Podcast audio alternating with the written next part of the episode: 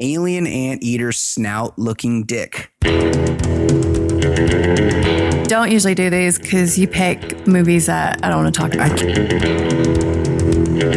So people think Kevin, uh, Andrew McCarthy's gay. She tries to set him up with David Silver's dad from 90210. He knows how to get drugs. It's they want to buy drugs. Like good little side gig. Welcome. We, I am back. Well, we, eventually we. Uh, my name's Brian Beckner. This is the Baller Lifestyle Podcast, episode 280. We have a movie review episode to do this week. A couple of movies while Ed is away in, I don't know where he is. Italy? Italy, as some people pronounce it.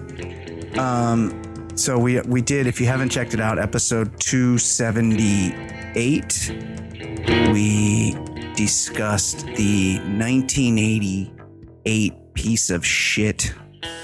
My boss died.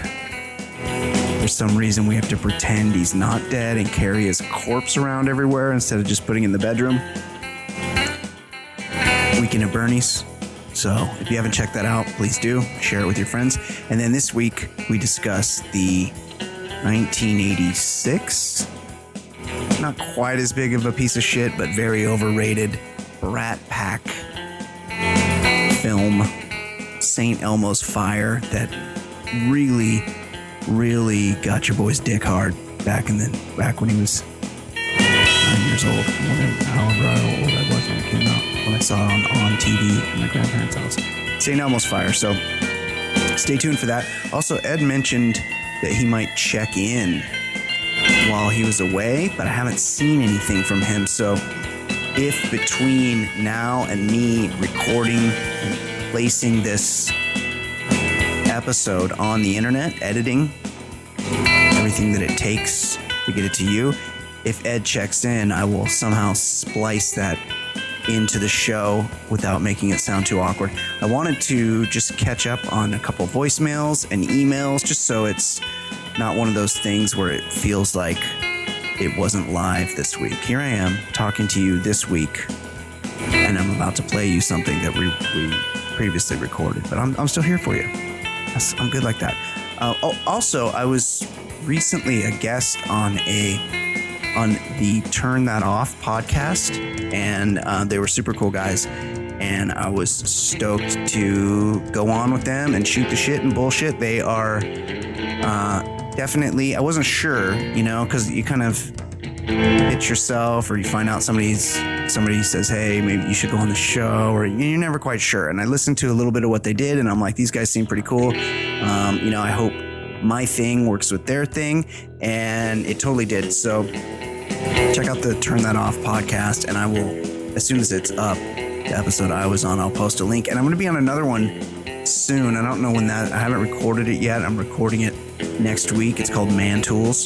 So i'm to go on that and i'll let you guys know when that goes up. And anybody if you have a podcast or your friends have a podcast or radio show and they're looking for a guest um, you know i'll probably do it. You reach out or have them reach out to me mailbag at theballerlifestyle.com um, or hit me up on twitter or you know of me um, I'm, I'm happy to do anybody's show just kind of spread the word about my show and uh, maybe have them reciprocate and have them in here if they're you know if they work for the way we do it uh, okay, what else? Oh, there's a couple. Somebody the um the Reddit page has been going off, and somebody implored me to read one of the um read one of the posts there. So I'll do that. This is from our Reddit page, TBLS underscore Reddit. Uh, this is about last week's episode. They rate they um rate everything on that page in uh on the the ladle scale. So um in case you're not familiar with the scoop it up, who I'd scoop, would you scoop, do you scoop? Um, everything is ranked in terms of ladles, five ladles. Yeah, yeah, yeah, yeah. Sometimes people try to give things six Yeah, yeah, yeah, yeah, yeah, yeah. chicken hands, get the cluck, scoop it up, scoop it up. All y'all bitches get the sucking, scoop it up, scoop it up. Player hater still hate, scoop it up, scoop it up. Give me that pussy, I ain't waiting, scoop it up, scoop it up. Hold up, wait a minute, scoop it up, scoop it up. Uh, anyway, this on the on the Scoop it up. scoop it up scale. Um, five fucking ladles, just like every other episode. First off, I am team non weird looking dick. A lot of discussion about my regret over being circumcised. I poured out my heart to you guys last week about how my the head, the tip of my penis rubs on my shorts when I exercise and it's kind of annoying. And if I had, if my if foreskin were covering the end of my cock, if I had a nice wizard sleeve on there, wouldn't be something I needed to worry about. And people have um, chosen to berate me over that. Yeah, it might be completely pointless in most cases to circumcise, but come on, no worthy broad truly likes to touch a water sock, alien anteater snout looking dick. I don't know if that's true. I think they're fine either way, but maybe not. That was my that was my we talked about that last week. I know it throws me and the old lady off when we're trying to watch wife catches hubby with barely legal babysitter porn, parentheses, normal porn, and a gross, slimy, purple headed dick comes out of nowhere. Slimy. And who wants to take an additional 30 minutes at night rolling all that unnecessary skin back to properly clean your shit? And Brian, you should probably stop suffocating your mid body area with those nylon cut off leggings and let the boys breathe so you don't have to gold bond your ass and balls to death. I can hear FanceeSauce in her OC slash Perth accent when she sees all that. Ew.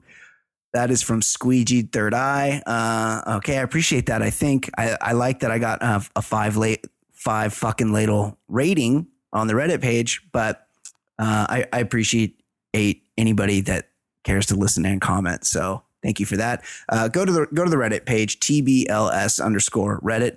Uh, another quick email, dear ballers. As someone who this is all about my dick. This you guys are really interested in my cock. I mean, I appreciate it. Appreciate. Thank you. I like it. I like that you're thinking of me. Dear ballers, as someone who suffers from hashtag dark dick, I identify with Brian Beckner. Just as an aside, in case you didn't know, my my cock is a little bit darker than the rest of my body. I'm I'm of Latin descent. I have I, I'm olive complected, typically all over, but my penis is and balls, I would say, are just a tone darker than the rest of me. I, I do. I have a dark dick. I identify with Brian Beckner. I have considered using bleaching creams, easy Sammy Sosa, to ease the pain of suffering from this embarrassing ailment. Calm down. Your thoughts, Matt in Houston. No, Matt, you're insane. Your dark dick is probably fine. It probably looks great. It's all shiny when it gets hard. Just keep it, um, keep it trimmed up, keep it looking good, and you got nothing to worry about. No chick is gonna go, oh, your your dick's dark. Although I have, I shouldn't say that because I have had that. I have had somebody remark, oh, your dick is um darker. So, but it didn't bother me. I got cock pride. I'm I'm happy with my dark dick. I wouldn't trade it for one one of those pink ones like everybody within the sound of my voice probably has. I don't want a pink ass dick. That wouldn't match me either. Dark is beautiful. So, Matt, be happy with who you are. Definitely don't. Dude, you're not going to put bleach near your dick. That's just insane. Calm down. Don't go out like Michael Jackson. Don't be weird. And it ended up getting all discolored anyway. So, not something you want to do, not something you want to consider. Love yourself, learn to love yourself and all your parts, and learn to handle that thing, and you'll be fine. I guarantee you, no broad is uh, having any concerns about your dark ass dick. Uh, I think there's a couple emails. Let's check in with the emailers. He's so easy to hate. Your time he likes to waste. His calls are far from great. His goals are far from great. He's such a stupid fuck. He seems down on his luck. His voicemails really suck. His voicemails really suck. No one's enjoying him. He's so annoying. Plus, so fucking boring and worthless. But he's got nothing else to do. And he's even worse than ish, ish, ish, ish, ish. His thoughts are useless shit, shit, shit, shit, shit. He's fat and got big tit, tit, tit, tit, tits. He's Manuel in Gardenia. Ooh, he's Manuel in Gardenia. A couple of voicemails. I don't know if Manuel reached out. It doesn't appear that he did. Let's see who did. Hey, Brian, guys. Hey, uh, you're doing a great job by yourself. I'm laughing my ass off, especially about your dick. Brian, we know everything. We're three for three on dick correspondence, by the way. FYI, I didn't even I didn't plan this. It's amazing. It's you guys never cease to amaze me. I love you. I love you all. there is know about your dick now. We know it's tan. We know it's well groomed. We know how it curves. I think the only thing we don't know is actual girth, girth and uh, length. Other It's decent. It's decent. It's not big. Definitely, no one has ever accused me of having a big dick. Uh, it's just a regular dick. It's like right. I've I've said this before.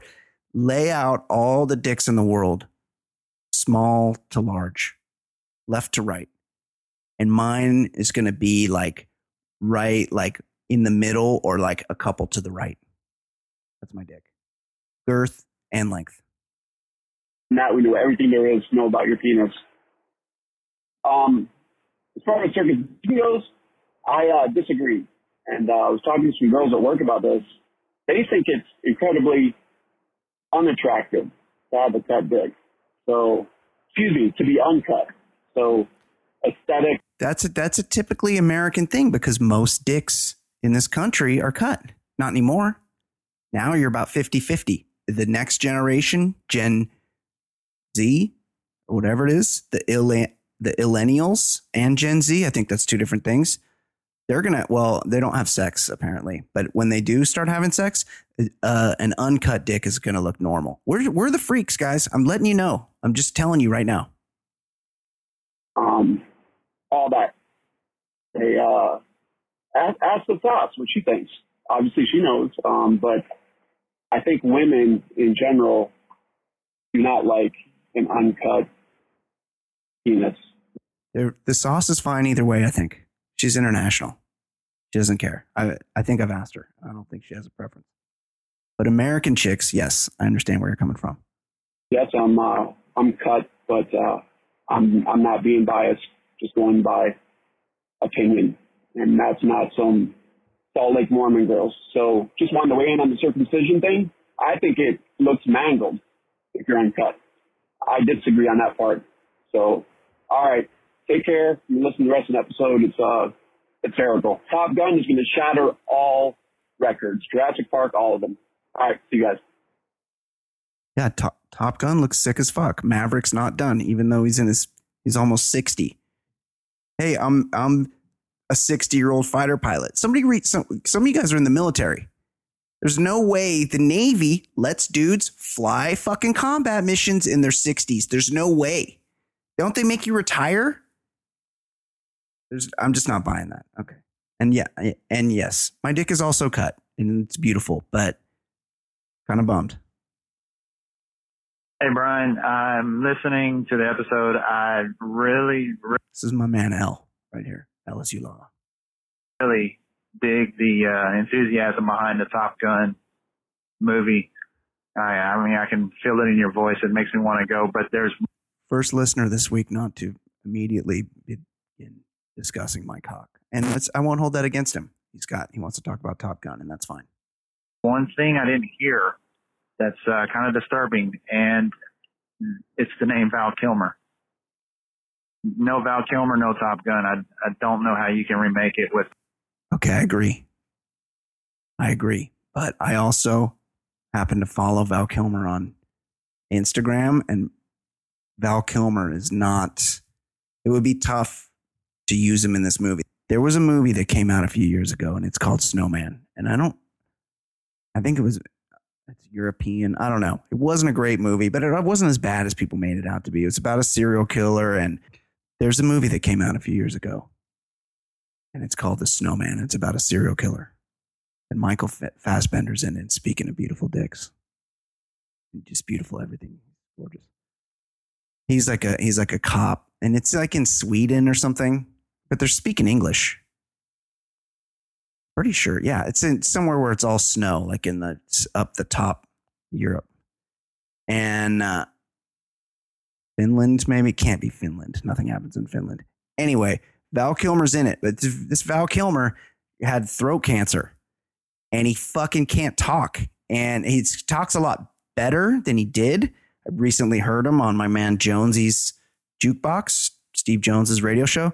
Um, but he's he needs help. Like he's hard to understand, and I don't know. They've had to take his vocal cords, or he, um, but so they dubbed all of his dialogue in that movie, and it was weird. And he doesn't look great. Like I mean, he's um, he's in his sixties, so I guess he looks okay. But he, um, you know, this guy was the most beautiful human being on the planet. So it would be nearly impossible to. I mean, obviously, you could write it away. You could you could write it in that he's seen some hard times. And maybe they should have done that. Now I'm starting to agree with you. But where the fuck's Val Kilmer? Maybe he is in there. We don't know. And also, what about Slider? Slider had a deal. Slider had some issues. He was really, really into shirtless volley- volleyball. And I would like to see Slider in Top Gun Part 2. I'm not sure if I mentioned that before. About Iceman. I know he's not busy. He can't be doing shit right now. So you call his lord ass up, tell him to come in, do a little guest spot one day, you know, scale pay. I'm sure he's down for it. Anyway, I wanted to uh, listen to the whole show before calling because I really am interested in hearing about our boy Telly and his uh, from the Twitterverse. But I just need to call in before that, so I'm going to hang up so I can listen to the rest of the show and hear about Telly. Okay. Thanks for that, LSU. Yes. If you haven't listened to 279, go back and do that immediately. I review the new Top Gun trailer live on the air. And I also interviewed the Twitter pariah banned from Twitter. There are white supremacists at this moment espousing hate openly on Twitter. And our guy, Telly Tuput, got fired from that website for jokingly threatening the life of a bookmaker. Insane. Spoiler alert. That's what happened. Go check it out. Episode 279. Okay, that's it. Like I said, if Ed Daly gets me some uh, recording of what he's up to in Italy between now and me posting this to the internet, I will include it here. But if not, here is the Baller Lifestyle Podcast review featuring myself, Ed Daly, and special guest FanceeSauce reviewing the 1986 classic St. Elmo's Fire. We'll catch you next week.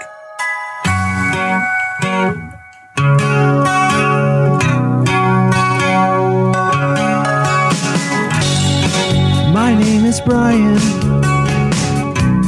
They call me the other guy. I host a podcast show. I'll give hetero life a try.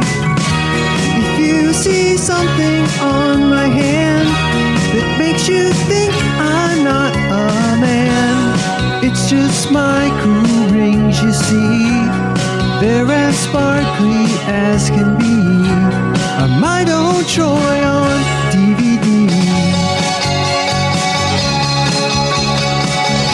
Thank you for joining the show. Special edition. It's a movie edition of the Baller Lifestyle podcast. You better believe it. We are here. We, you know, you guys love it when we do this.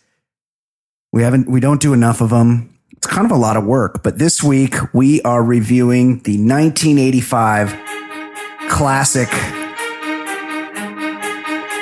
If the if the theme song doesn't bring you back, you're a fucking lost cause. We are talking about St. Elmo's Fire, of course. Uh, I'm joined now, as I am each and every week, by Mr. Ed Daly. Ed, what's up? Uh, excited about this one. This is one I've probably been floating to Brian for two years or so because I felt like, and I hadn't seen it in years, but I felt like this had the perfect mix of you want a movie to be bad, but in the right way, not like a like. Remember Howard the Duck? We were kind of bored Bad. by. Yeah, like Howard this- the Duck is the worst movie that was ever made, and whoever suggested it, it to us is a bad person because it sucked. Right. I blame Jay Stu. Um, yeah, it it was. Uh, This is like it's unintentionally It's perfect. funny. Like Howard the Duck was trying to be ridiculous. Yep. This is ridiculous in that it's trying to be serious. and it's got everybody in it. It's very of a time. Uh, we are joined also, and this is a bit of a Yeah, she surprise. doesn't like these. yeah, it's a surprise guest, and it's but it's a regular contributor. We are joined for a movie review by our very own pop culture correspondent and otherwise pundit, Kate McManus. Kate, how are you? Welcome. Hey Hey, guys. Kate. Thanks for having me. I don't usually do these because you pick movies that I don't want to talk about. I can't remember. I think the last one you did with Karate us- Kid. No, Soul Man. Yeah, maybe. So, That was like three or four years ago. Well, I also did Karate Kid, but I can't You remember did, which Ka- one. You did Karate Kid. which one came first? yeah, we had a lot. Of, we had. Tr- Did we have Travis, Jason, and Kate? We- Did we I think really? so. With this one? Yeah. We did a five man pod. I thought Jay Stu was coming on tonight. No, no, Jay Stu. I like this movie. Well, this will be similar to some of Jay Stu's movie reviews because you won't hear him for like an hour at a time. I know. Just- and then and then he'll try to z- he'll have one saved up. So if you could get like a voicemail of him just adding a zinger, also, that if would you be don't kind laugh at Yeah. Jay Stu's Yeah. singers, He gets real bummed. He keeps it's a coming back to. I don't get anything for that. I don't get anything for that. And he keeps saying it over and over again. well, I love this movie. I grew up at this very. This movie's made me very nostalgic I for my Feel like high school. I may have discovered my penis to this movie. Oh, come on. I, I, I may have Yeah, uh, I as well. I I feel like I saw this in a hotel. This Yeah. was the first time I saw it. like I remember really wanting to bang Cindy Mancini from Can't Buy Me Love. yes. and I was like obsessed with her, and I wanted to know if she was in other things. And you know, there's no IMDb back then. Um, but I de- but that was after. I really remember like watching this movie. My grandparents had something called On TV, which was like HBO, but it was just one channel. And you would flip Right. a switch on top of your TV, and then just whatever movie was on would be on. It was just movies constantly.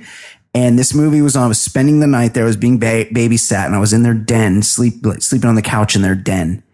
And I I watched this movie, and I saw Demi Moore.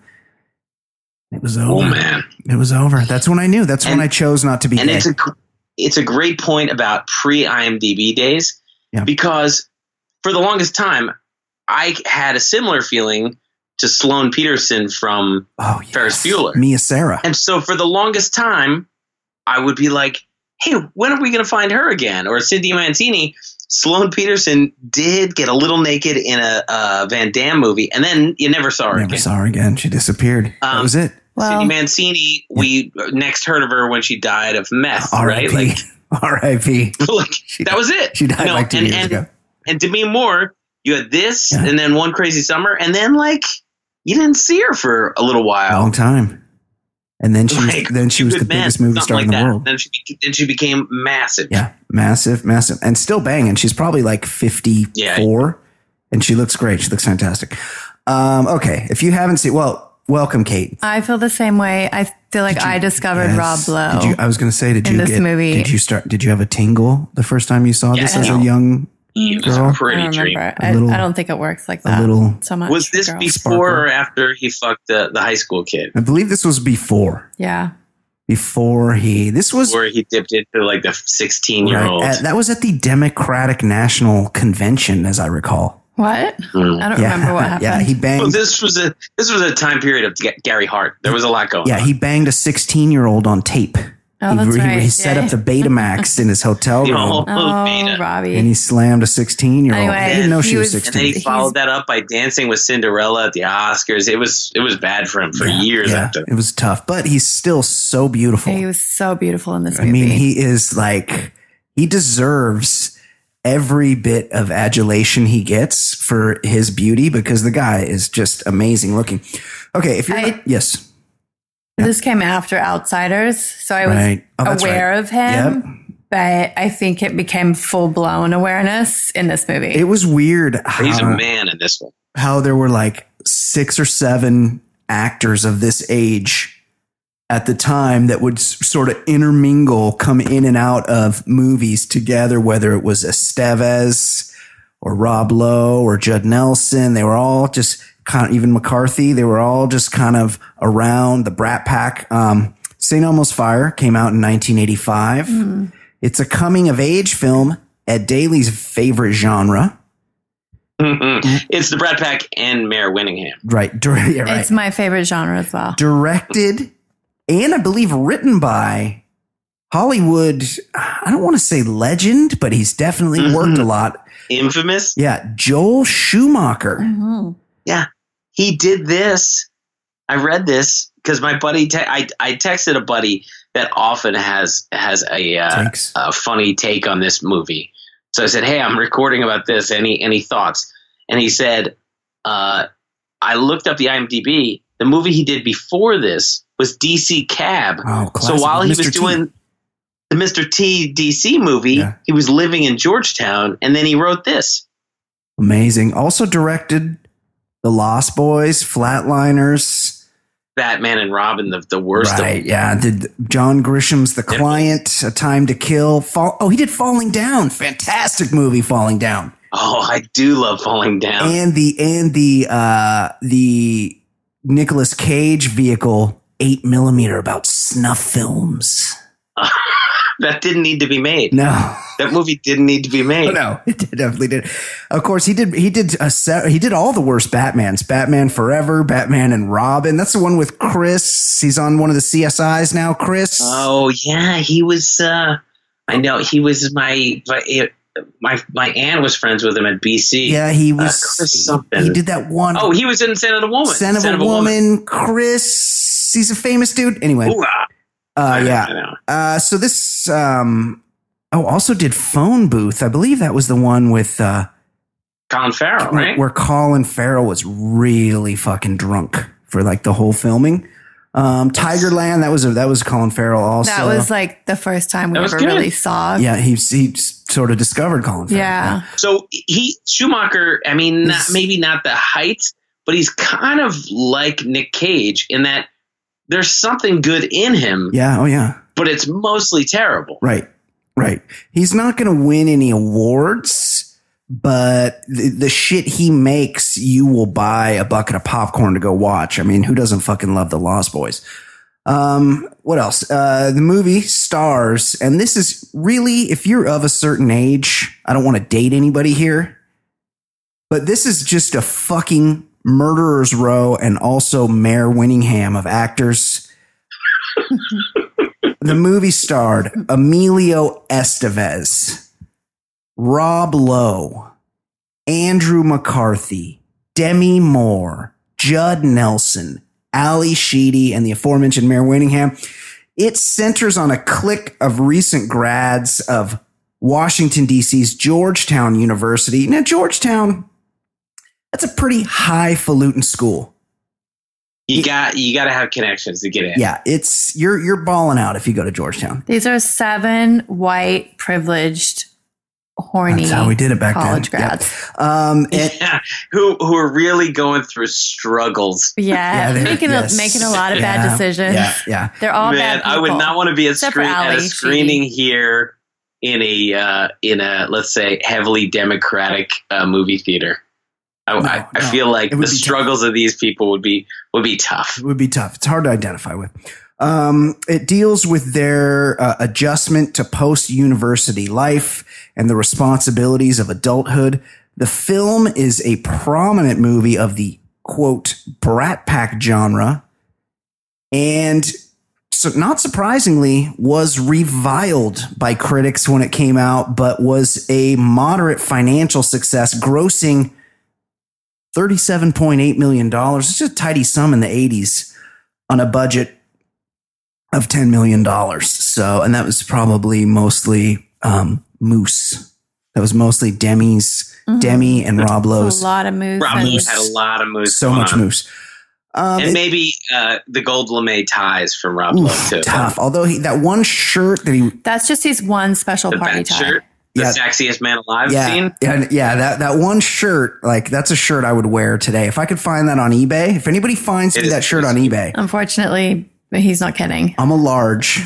I definitely would rock that shirt. Unless if it, if it's an 80s large, then I'm probably an extra large. Just FYI. I looking for forgot how big big 80s hair was until I saw Demi's hair in this movie. Demi had her shit crimped. And You know what was weird? There, there was the big hair, but also It was like the straight Ally flat bangs Sheedy, with the big who um, was- comb Yeah. oh yeah, Ally Sheedy was beautiful. so beautiful. her hair. What was going on with that fucking hair? Well, her- I mean, there was a little bigness, but it was more like she was a 25 year old beautiful woman who's got the like the mom hair. No, I it think was a back bad then haircut. it was It was a bad haircut, It was, and- it was a style, and- it was a thing back then. She's so pretty. Hold on, I gotta adjust the mic cord. Yeah, It's gonna make she's a noise. really good. Oh no, it's not.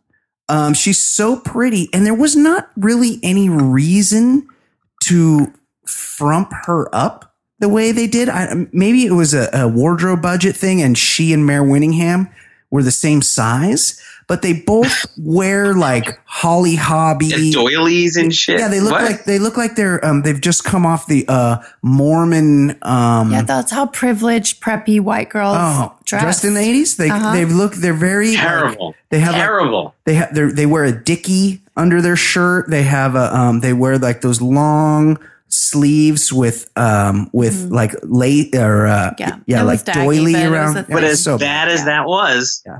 They all loved yayo and having sex, whereas in the 90s, they loved flannel and not having That's sex. true. That's hundred percent. Yeah, AIDS. AIDS really ruined the nineties for us. Mhm. Uh, so, so- I, I would still trade this college era. Well, for grunge, sure. grunge was a real bummer. Yeah, it was. It was a bummer. Uh, so the movie starts out. There's been a car accident. But at first, the first scene, Yeah. it established they're walking, they're wearing their caps and gowns, Yep. walking out of a building at Georgetown University. But there was a lot of grass in that scene, and you know what's not in Georgetown? Oh. Grass. Oh, oh, what? This is University of Maryland. What? Oh my I God. lived- I Stand lived it. in a building like next door to where they were walking out. This is that's fraternity row. So I don't know why they were all walking out of the same fraternity house. Yes.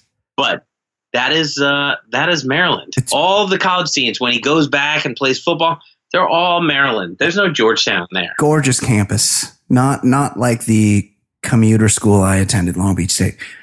Um, so, so there's been a car accident. Yeah, there's a montage where they're all you see they all have their caps and gowns on, and they're really it's really um a, like a, a a proper trope. Like it's the thing you've seen in 75 Right. movies where they're like, And then for the next right, the next hour and a half is not a ringing endorsement of the Georgetown education and where that degree I will would agree with that. No, nobody's really going anywhere as far as we can tell, except for Alec. anywhere. Yeah.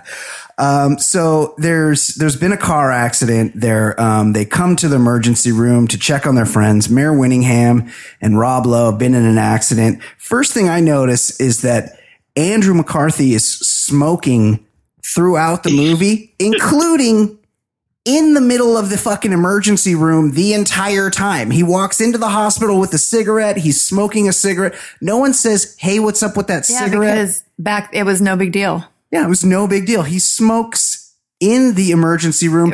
Think about that. Yes. You could smoke in a hospital. Yeah, it's great. You could smoke Good in an days. airplane. The good old days. That's crazy. It's good old And- days.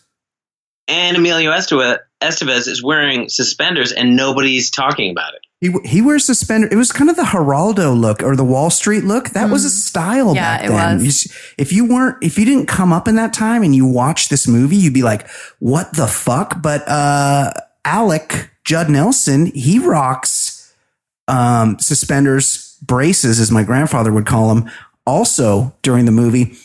Um, something that also And struck then there's me, an enormous fat naked guy yeah, walking yeah, through the walks background. through, walks through the, uh, um, Judd Nelson was pretty hot too. yeah, he had that big nose. This is what he with looks those like extra now. large nostrils. Yeah. Oh, he's gorgeous. Well, he's in his late fifties.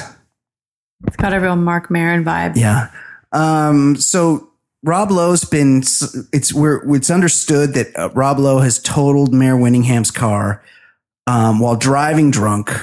And again, back in the 80s, drunk driving, not a super big deal. No, not really. Just not Yeah, like they made it seem like this is not his first arrest. no.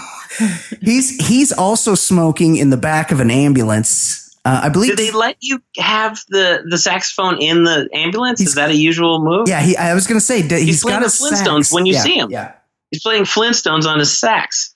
I believe when the cop comes up to arrest him for the drunk driving, he utters the now iconic phrase, and I would like this on a t-shirt. Do you believe in premarital sex? Oh, bad boy. Um, Yeah. I'm going to Google that, but I'm pretty sure there's a t shirt out Need there it. that says that. I bet my man Kenny G's got one.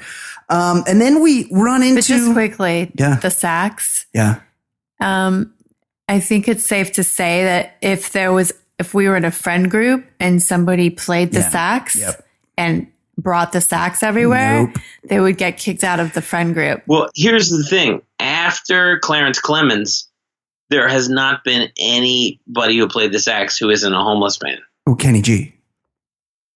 Well, that's not a saxophone. I told you it's a clarinet. It is. I Have mean, you ever seen a saxophone that looks like that? I know. It's a fucking clarinet. It's- I it's know they say it's a, a brand of saxophone. That's a fucking I clarinet. know it doesn't have the hook in it. A sax has a hook. A His, sax his has is a just hook. straight.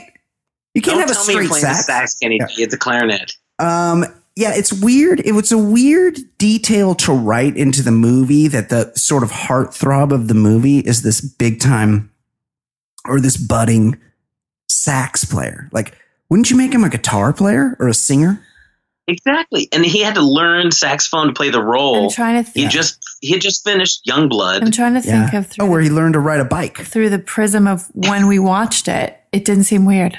Yeah, because It it, was the weird 80s. now, Because it was the 80s. But yeah. Wouldn't it have been cooler for his, his character to say, I don't know how to play the saxophone? Yeah, definitely, hundred percent. Because at one point, and we'll get to this, he's playing a gig and he's doing like a fourteen minute sax solo, and everybody is way into it, and everybody would be going and getting a beer at that point. Nobody wants to watch somebody you- fucking sax out for that long. Can you imagine being in a bar and there's just some guy gyrating playing the sax? So 10 all minutes sweaty, all sweaty. Yeah. We need to leave this bar. Uh, yeah, we need I'm to leave the bar. Yeah, this is awful. Let's get it so loud. Let's get out of here. Um, we run into in the ER. Uh, so Mare Winningham, she's got a bandage on her head. She announces that Rob Lowe's totaled her car, but you could tell she's not really that mad. She's kind of a doormat. Um, we run into kind of. unsung 80s babe, model turned Yeah. actress, Andie MacDowell. What a fucking honey. She is one you forget about. Ed Daly, your thoughts. Andie MacDowell, how was she looking? Big fan. She Huge she fan. was she was great here. I mean, she's kind of legendary from Groundhog Day or Of course. Four Weddings and a Funeral. She she got famous like ten years later. Yep. But I read about this because I was like, you know, is this her big break? She was banging She- Joel Schumacher. She I don't know about that, just but she no, she was she was uh this was her second role, but she was in Greystoke. Oh, the like legend of Tarzan. Tarzan. Yeah. But It's also my she was a model. Green she was a model until that movie. Yeah. And then she had a thick North Carolina accent. Yeah, she's got that so southern accent. she was so she was dubbed in that movie by Glenn Close, who could do a better accent of what they were trying to do. And then everybody trashed her, saying she was a terrible actress because her oh. voice sounded all weird. that was a British movie, Greystoke. yeah, and so she couldn't do it because she was just a model. And so Schumacher believed in her to put her in this movie, and she could have her accent, and this like kickstarted her career. Oh, that sounds like a um, well. That's an interesting tidbit. Somebody's been going deep on the IMDb. Um, that I sounds like, stopped after that.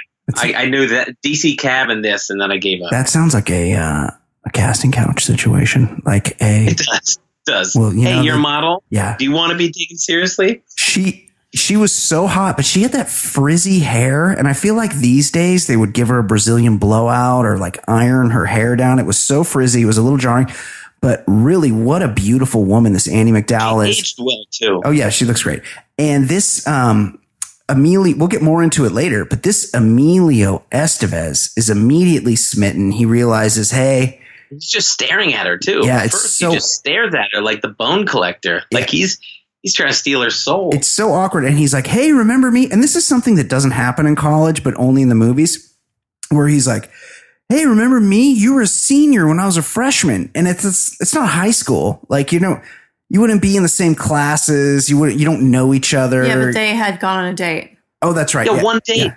Yeah, they did. Yeah, they had gone on one date. It, yeah, it was uh, And I'm confused. unremarkable. Is Kirby in medical school No, he's or so he decides to go? that's ambiguous. He's he's in law school or he's about to be in law school. Hmm.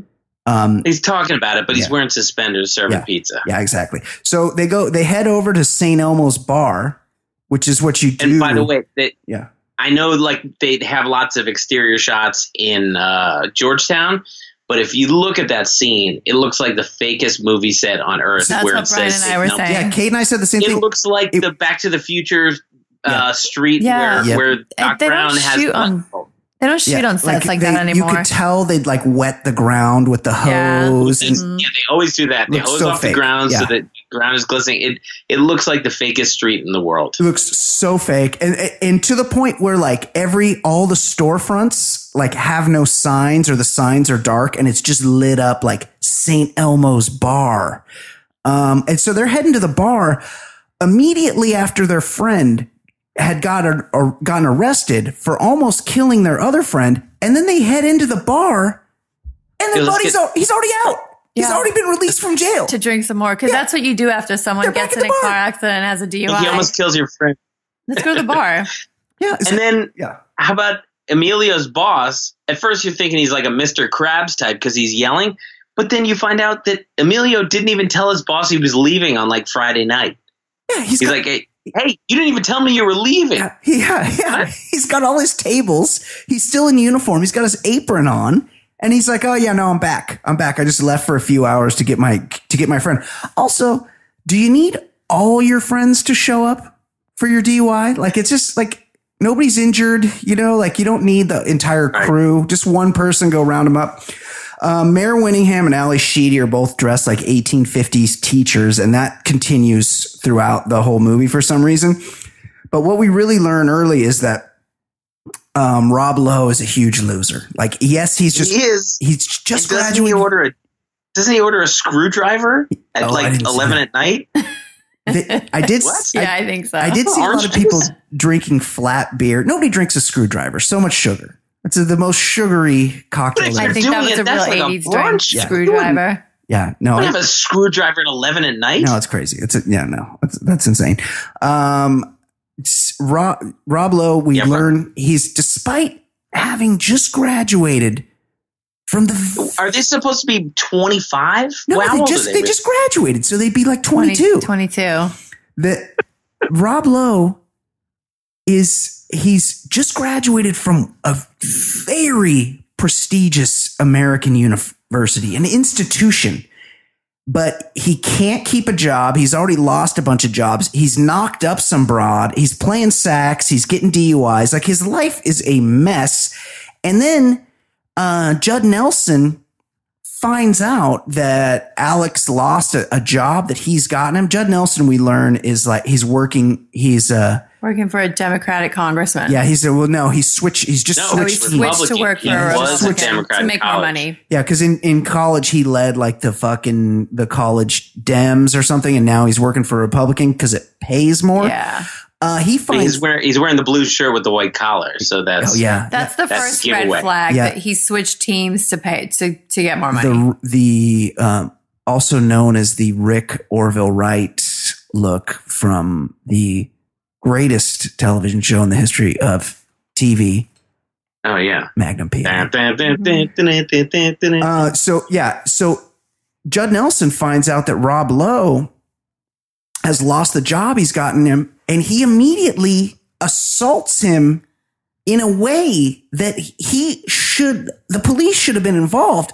He grabs him Yeah. by his beautiful hair and smashes his face into the toilet and gives him a swirly. Yeah, like a like a public toilet. Yes. and then, And his friends Rob, are laughing and then Rob Lowe laughs about it. Alec has serious anger He's got management anger issues, yeah. But you know, you, you know, if that's in a bar, there's some spray in that toilet. Like that's not that he could get a disease.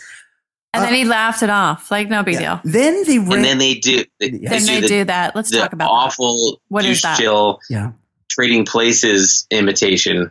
yeah. They The booga booga booga ah ah ah that whole they thing. all Is that from that's, Trading that's Places? their like go to move. It's really So bad. douche they all break into song I got bar. douche chills really intensely I've when they did that. in my life. I've been in plenty of bars and I've never seen an entire bar and it's all people that don't it's this group but then it's it's uh interlopers throughout the bar all start singing along to the same song and what are they so fucking happy about this this this Rob Lowe's just almost killed their friend it's it's really weird um And also, Yeah. you know, we've talked about it a little bit, but is there any scenario in which they'd be hanging out with Mare Winningham?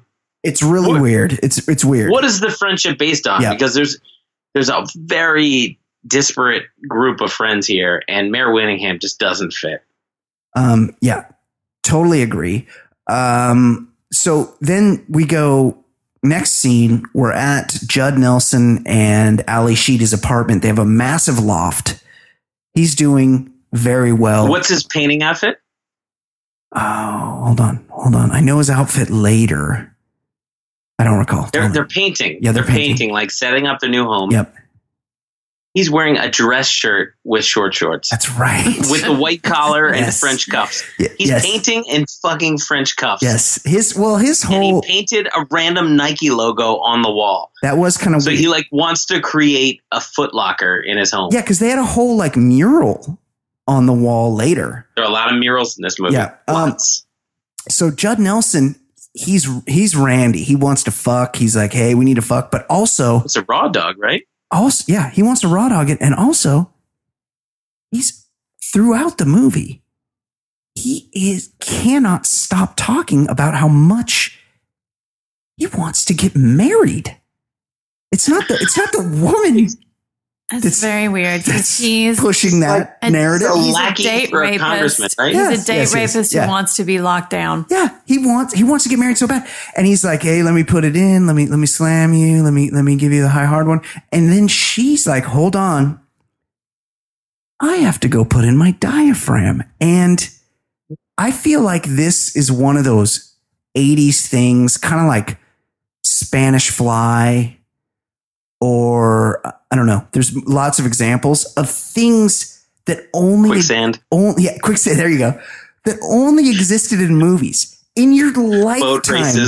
Kate McManus, have you ever heard of anybody using a diaphragm for contraception? A thing that you place inside your body only when you're about to have sex to cover your cervix to pre- prevent sperm from reaching your uterus. Is that is that is that your preferred form of contraception, Kate?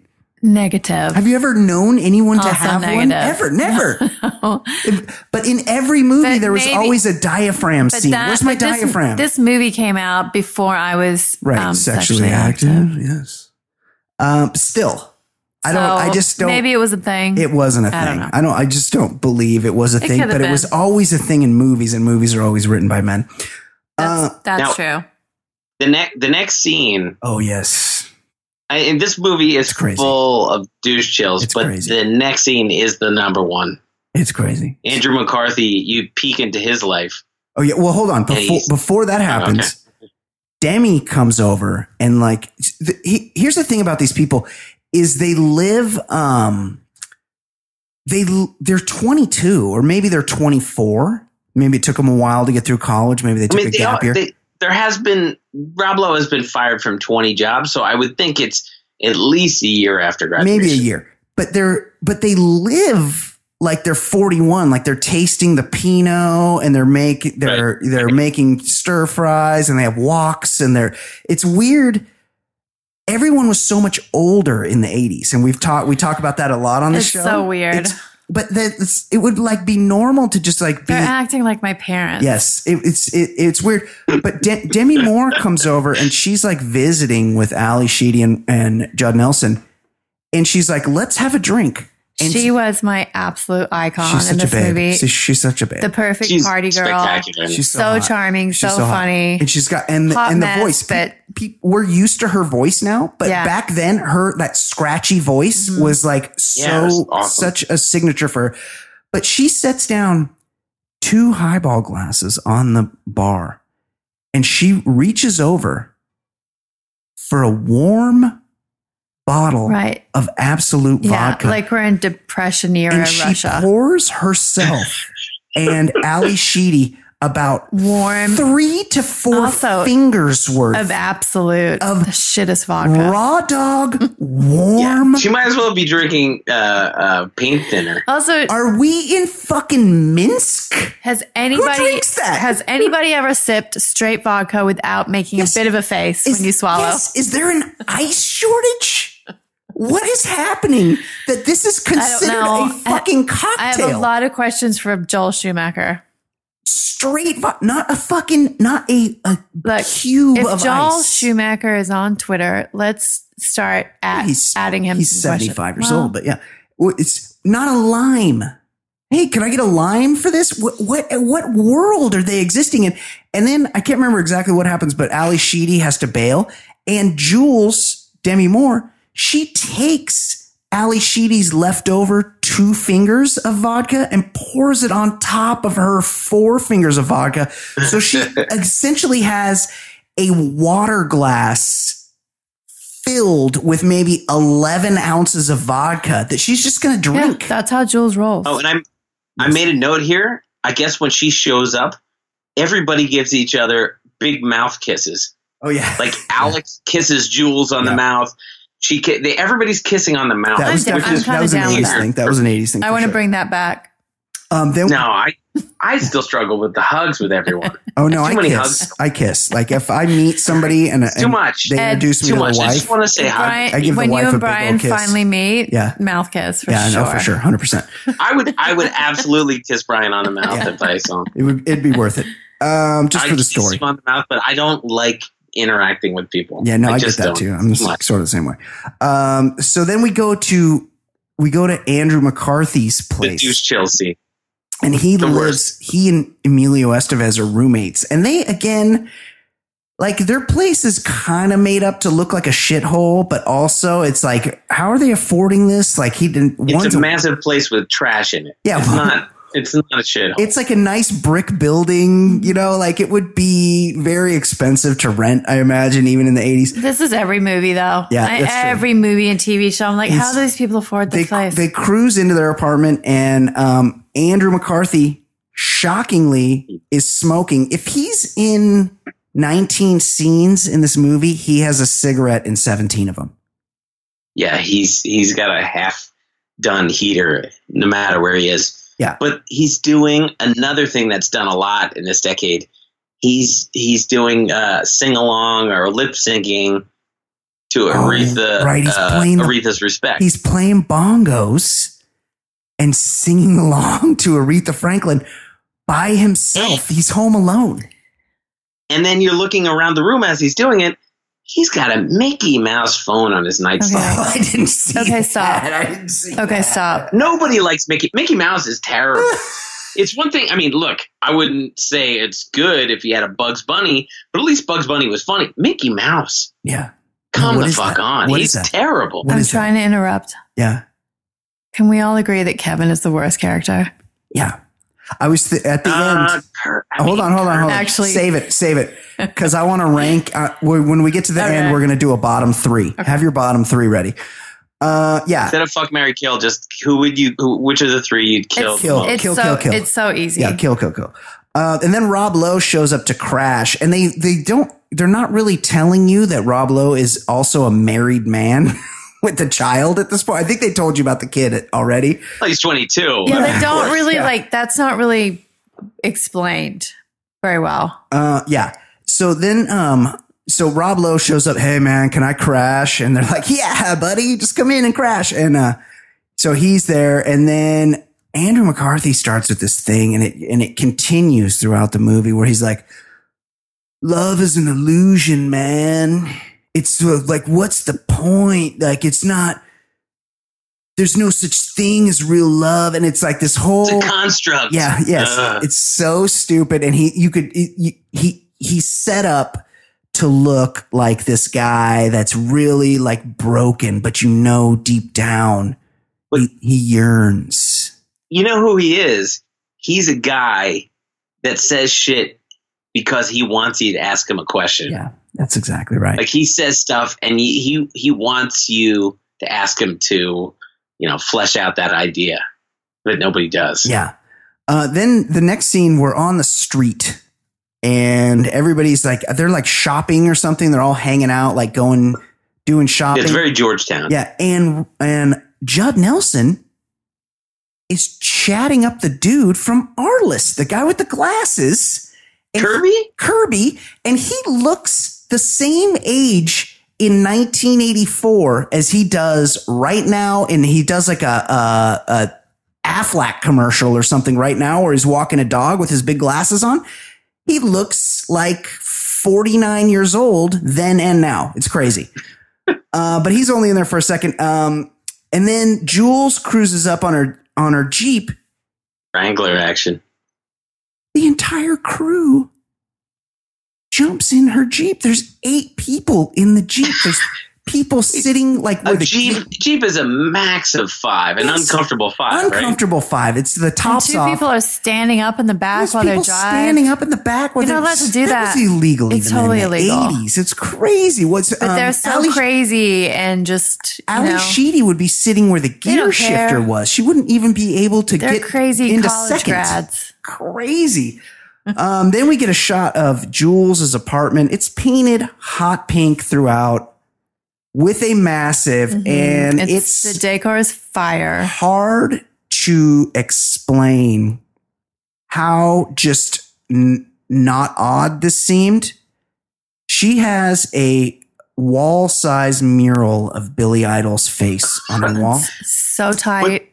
And But, I but want there's that. there's a little there's a little bit of it that's lit up, right? There's a little there's- neon to yeah, it. Yeah, like right around his forehead, there's a neon piece. Got neon like, bangs yeah, and an installed. This Billy Idol. I want that. You forget. Where can I fit it? Billy Idol in the 1980s was such a fucking icon, massive, massive star. Everybody loved him. It was a huge I'm not gonna thing. lie. I heard in the store, it was like a weird store because I was wondering what kind of station would play it. I heard White Wedding, like Jam. maybe a month ago. Jam, Pretty pretty good jam. jam. He still tours. He's the man, Billy Idol. Um, then so then we we get we get sort of how Jules is living. Like you're like, oh, she's doing pretty well, but they make it. But she she's she alluded to this during the vodka scene, and this is something that doesn't get explained. And I feel like they might have shot a rough draft here because if more people had gotten involved in the script, this would have needed to be fleshed out a little more. The sort of through line, the C story of this movie is that Jules's stepmother is dying. hmm Her stepmom. It comes up a lot, right? Yeah. Her dad is off. Her dad hates her. He's Yeah. off traveling with his girlfriend. Yep. And the step monster is on her deathbed and has made Jules her next of kin. For some reason, Jules is required to pay for the funeral of her stepmother. Because she's n- next of kin. That's never, is that even legal? Can somebody I think die she just feels just say- because she said Yeah. you're my next of kin. Jules feels burdened by like it's her I mean- obligation. Yeah, just put her. I'm just saying if this if the situation were on me Yeah, not and my I suddenly was was on the hook to pay for it, I, it's it's going to be an Amadeus Jules mass feels grave obligated. She situation. doesn't have Yeah, any for sure, parents. This sure. is the closest thing she has to a Paperwork. parent. But she calls her her step monster. And yeah. this gave birth to every girl I knew in high school whose parents were divorced, also calling their stepmother their step monster. Yes. I, I, I Is- recall. think it isn't started a this trend. the, isn't this the scene when Jules? So people think Kevin uh, Andrew McCarthy's gay. She tries to set him up with David Silver's dad from 90210. Yes, from uh from the dude from Duet. the Fox, Yeah. the Fox sitcom that made an early exit from our 1990 sitcom tournament. Yeah, that was the first round exit. I think. and the tree, And he's got like a full daiquiri with an umbrella. in. Yes. Just like because they didn't know how to subtly show he was gay, so they fucking ham handed it. Well, Jules is like Kevin. You've never tried to fuck me. Again, this was a, this is the '80s lingo where she's like, "You've never made a pass at me." No one talks like that. Nobody makes passes. Oh, you've never made a pass at me. Also, you don't say that to one of your really good friends. football? Yeah, she's she's like, like in your friend group, are you all trying to bang each other in your in your buddy group? So yes, exactly. Well, I mean, Jules is pretty hot. So she's like, "How come you've never tried to fuck me?" And which is an honest question because she's so banging, like anybody, any real man would have tried to. Uh, but he's like, "Look," he's like, "I'm not gonna make out," you know, I'm not. And she's like, "I want you to meet my decorator, Ron."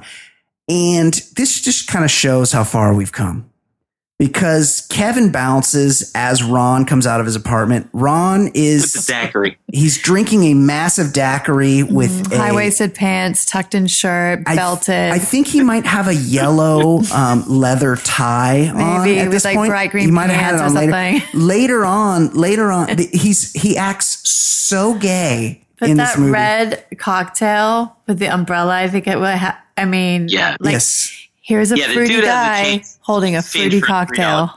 He's really gay. he's really thing. gay, and I believe his only line comes later in the movie when there's a when there's a fight at St. Elmo's bar where he says, "I just had my nose done." Like it was, it, like it, was, it was re- it really is of a time when you, you know, down, you just it's very you people talk about the that uh the, the plight of gay people in this country and it's very normal to be gay everybody knows a gay person now go back just barely 25 years to what was happening or 30 years to what was happening in the 80s and it's it's a, a drastic change i'll just say that um And and yeah. Mel Silver was a horrendous actor in 90210. He was the worst. He was worse than Tori Spelling. oh really So that's impossible so to put him as the no, he would be like, uh, Kelly, you know I have strong feelings for your mother, but things have gone awry. Like he would talk like that. He was the worst. So to have him playing the gay guy in this thing, of course it was going to be ham-handed and terrible. Of course, Mel Silver. Um, and so then they're back. Oh, uh, Andie MacDowell. Oh, so they um, Kirby. This is when Kirby's casing the joint, right? Yeah, Kirby goes to a restaurant. It's like a French restaurant. He's like, I want this table right here. I have a, I have a. It's like one o'clock in the afternoon. He's like, I have a reservation for tonight. Um, Kate McManus does this, where she'll go to a restaurant like before, if she, if there's like a, if there's like she wants a special dinner or something, she'll go to a restaurant and announce, I'm making a reservation and I want that table over there. It's very important to her to her to have the right table. And I'll be honest, it's kind of nice. It's kind of nice when you get the good table. Are you talking about like a booth versus a Yeah, or just like a, a placements. table I don't middle of the always floor do kind of that. thing? You've done it. If it's like a special in occasion, the dining room. big group, Yeah. Um, he goes early in the day and he's I'll like, do a location scout. I want this table right here. And the guy's like, well, this is a table for four. And he's like, I don't care. I'll pay double, which is just doesn't make any sense. Um, and then, so he's made a date with Andie MacDowell. And this Andie MacDowell, what a babe. She shows up. And she's a doctor. She's a got dough. doctor. I wonder how old how old was she when she That's something you could look up. The, uh, so she sits down to dinner and it's like a big thing. Like Kirby's all fired up, Emilio Estevez. And then Andie MacDowell, and this is a thing from the 80s, they bring a fucking telephone to the table Oh, with the cord? with the cord. I know. So I'm like, did so when you leave the hospital and you're on call, you have Yeah. to tell them where you're going to be. That is definitely a thing, but only in the movies would they actually bring the phone to the table because let's be honest. If you got if you were got a call at a restaurant, they would just come get you from the table and bring you to wherever the phone is. But in the movies, to help set the bring scene, the phone to you. they bring the phone to you. So they're like tripping patrons as they're walking to Yes, the with a bathroom long and shit. There's a cord. giant cord. Yes. So uh, this is this movie 84? yes, I believe so. 1984. The MacDowell is around, I mean, when they filmed it, she's around 25, 26. She was born in 58. Yeah, what a honey. All these characters have pretty weird names. Dale Biberman. Gal is 60. Not She looks sexy. Great. Yeah. Dale- Wendy Dale Biberman. Beamish. Yeah. Um.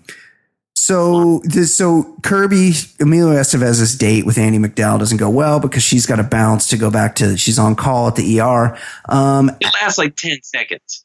Um. Yeah. Andrew McCarthy is over for dinner at Ally Sheedy and Judd Nelson's place, and you, it's he's um smoking a cigarette directly over their wok Yeah, he's ashing out in that wok. Yeah, he's he's yeah. It, eventually, he does ash in it. Um, he's And he doesn't he doesn't know how to open a wine bottle. no, he does. Well, they're twenty two. Like unless it's Boone's but- Farm. I, I I I don't know. Maybe it was was just because I grew up in the household that I did. Yeah. I saw my parents open up wine bottles. Yeah, I mean, I knew how to do it, but it, it's A corkscrew? You don't know how to fucking work a yeah, you corkscrew? just screw right in. Uh, no, I agree with that. Um, and then Judd Nelson, Judd Nelson comes home from the fucking congr- congressman's office, and he's like, "Hey, buddy," and this is a thing that certain guys like to do. He's like, he's bought um, Ally Sheedy some lingerie that he's talked about, and let's be honest, it's fucking hideous. if I did that for Michelle, Yeah. if I just like showed up with some lingerie I wanted her to put on, I gotta tell you, there would be a long time between that moment and the next time I have sex. Yeah. Well, it is kind of weird. Lingerie is weird because you're like, hey, put this on. Okay, take it off. Like I was, isn't a naked woman much hotter than a woman in lingerie? Like, isn't the whole Right. point to But if get? you showed up and just demanded Yes. outfit Yeah. changes, you'd be like, this is this wouldn't go over well. That's this true. isn't how couples work. and it's it's all it's bright red with black lace trim. It's hideous. And he's like, "Here, go try this on." And then she goes dutifully goes to the bedroom, and uh, Judd Nelson's like, "Hey, Kevin, by the way, fuck the shit out of the girl that was selling me this." Was she? Yeah, he said he tried it on for. her. Was she wearing that outfit while he fucked her? Yes. What? Yes, yes, it's crazy. I Um, had to do so much math, but she was 27. but she's 27. Yeah. In, oh, in 1985. Yeah. Yeah. Um, yeah. So, uh, so Andrew, and then Andrew McCarthy. So that's kind of the end of that scene. Then Andrew McCarthy's headed to the bar. And this is another thing that happens a lot in the 80s. hmm He just stops to chat up a streetwalker. But don't and and that streetwalker, I think, was the mom from Amen. Yes, I knew I recognized her for some.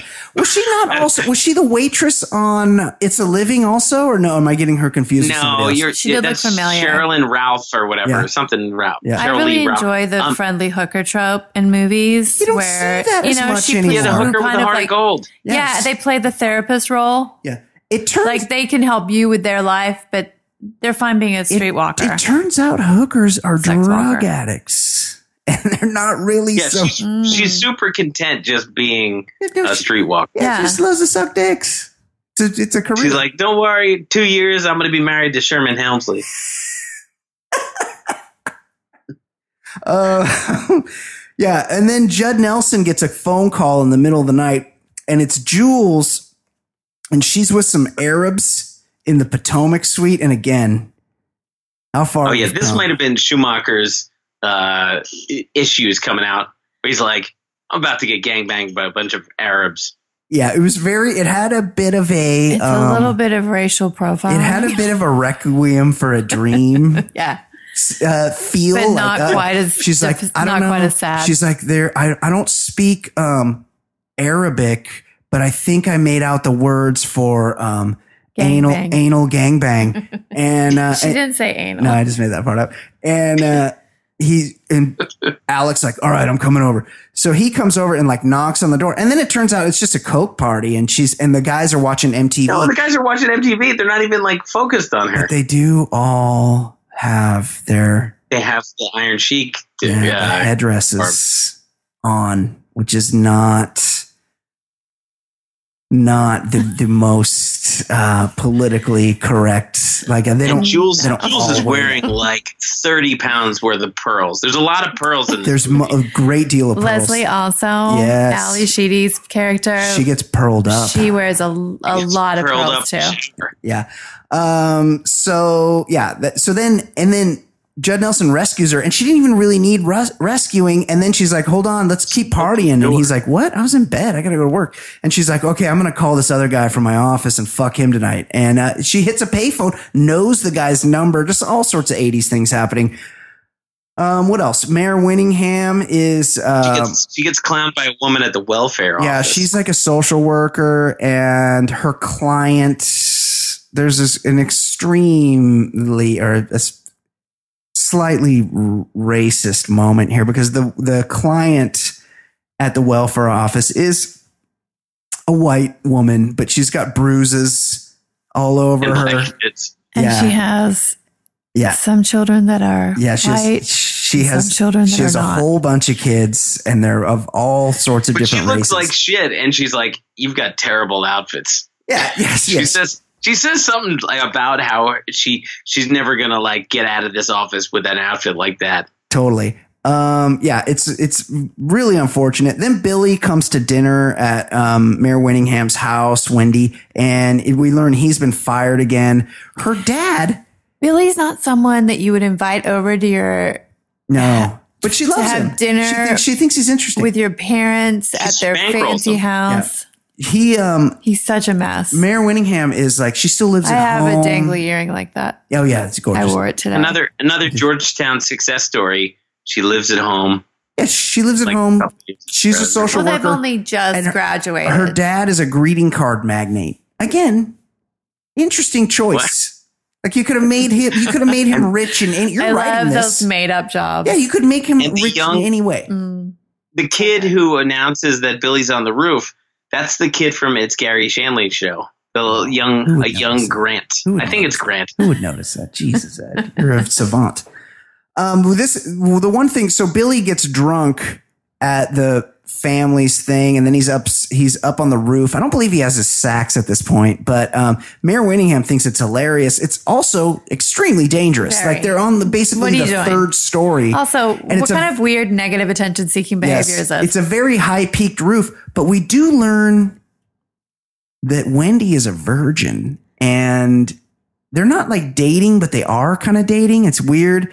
It and is weird. Rob Lowe basically is like, well, you want me to wear it out or what? Like, you ready for me to, you ready to get that cherry popped? Cause I can do it. And then, but then he gets turned off because she has the wrong kind of so underwear. Because the No, she's wearing Spanx, Spanx, are like right? She's wearing Spanx. the Spanx. He he laughs. At, well, he laughs because he laughs at everything. Yeah. Because he's emotionally retarded. Yes. And she it hurts her feelings. It does, but but it looks it must be cold. It's there in DC. It's cold. She has tights on and then Spanx like over the tights. It's a weird. How is it cold?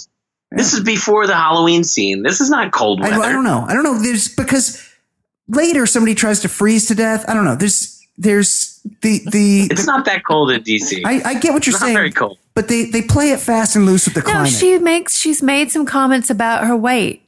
yeah, That's yeah. why she's wearing She's them, not not 'cause even, she's but she's not even fat. She's I know, frumpy. but she feels like She's like not she fat. is. She just wears giant shoulder pads. Then she, th- yeah, there's, the, he- she's not the only one because McCarthy has shoulder pads on later. Um, she, she gets some money from her old man that she gives Rob Lowe to pay his rent because he's a real piece of shit. Um, then there's the scene where He doesn't take Well, I it, though. actually He believe that there is a greeting card magnet because if you've ever bought a greeting card, it costs like seven dollars. yeah, they're so expensive. They're so expensive. That's why I accidentally Wasted. tried to steal one that one time at CVS. Um, they go to they go to Rob Lowe's gig. this is the talked sexiest this- man alive. Yeah, we went. We talked about that earlier. He's so sweaty. He's just playing the fuck out of that sax. But w- during his solo, um, is this when the is this when the girlfriend shows up, or is that a different gig? I know. I No, think this when is the- when she the- shows the up with her boyfriend. Shows up with her like a boyfriend. Yeah, his wife shows up. This is where we meet his. and we're not really sure why why she shows up with a dude. Yeah, well, it's to and they and they have a reserved table. They don't explain table. anything about They- their relationship. Yes, It's just so they have a reserved table right. directly in front of the band, Right. Which is weird. Um, and then they immediately and it's making out. Halloween, and everybody's wearing Groucho Marx sunglasses, which is really lame. Very weird, if you're gonna yeah. dress up, dress up, Dress up or, or don't. not dress or up. don't. Um, we learn that Jules is fucking her boss at the bank. Um, and then so then at the gig at Billy's gig, he's playing a fucking mean sax solo, and he good. sees his wife making out with some other dude, and he's like, "Hey man." Get your fucking hand. He stops the solo. Get your fucking hands off my wife. And the band stops, and then he tries to fight him, and then there's like a whole thing um, where the where the whole bar spills out in the street for a fight, and then there's And he promotes eugenics, right? oh, does he? say get every get your sons neutered? Oh yes. Because um, gets very angry. yeah, it's so Billy's life's not going well, and then we're at the soup kitchen, and Jules is being so. Um, Mare Winningham, Wendy, she works. She's a social worker. She works. She's running a soup kitchen for all her homeless, and these homeless people are very clean. These, if you've ever been to downtown LA, even for five minutes, or any big city, Have really, been to DC? yeah, Come on. This, these are very clean homeless people that they have, but uh, still, But on top of that, isn't it a bad look to be eating their food when you've got pearls on? Yeah. Um, and the food looks like shit. Um, Jules is disgusted to be there. She's kind of a bitch. Um, she, she, what's going on there? Is that your, yeah. Sorry. Yeah. Um, she, Wendy allows that her dad has told her that if she just fucks this guy Howie and gets married to him, he will buy her a brand new Chrysler LeBaron. Convertible. And Jules is like, "Oh, you got to do that! Like, get the car. Are you crazy? They just fuck him. Get the get the LeBaron and then break up with him." Were Um, LeBarons that big of a deal back then? Yeah. That's solid That's a advice. real piece of shit. if someone had offered me a Chrysler LeBaron convertible Yes. to marry Howie, jump on can, in, You can get it annulled in like of a day. of course. Um, then what? Uh, so oh, but it turns out, It was like an intervention, right? yeah. Um, she. It turns out they're at the soup kitchen because they need to talk to Jules. She's fucking her married boss, and then this is this is a thing that she says, and she says it a few times, and this is something that was only said in movies in the 80s and not by real people. She says, It's the 80s. I'm just Look gonna stand with the ladies. I'm No. just gonna bop him for a, Bop? for a few years, become a legend and host a talk show. Several times throughout this movie, I believe it's exclusively Jules advises for bopping or euphemizes sex with the term It's like- bopping. Uh, Who says that? Kavanaugh. Kavanaugh used to boof, right? That was his thing. Yeah, he boofed. Well, I that was Googled flatulence. it. Ed. That's flatulence.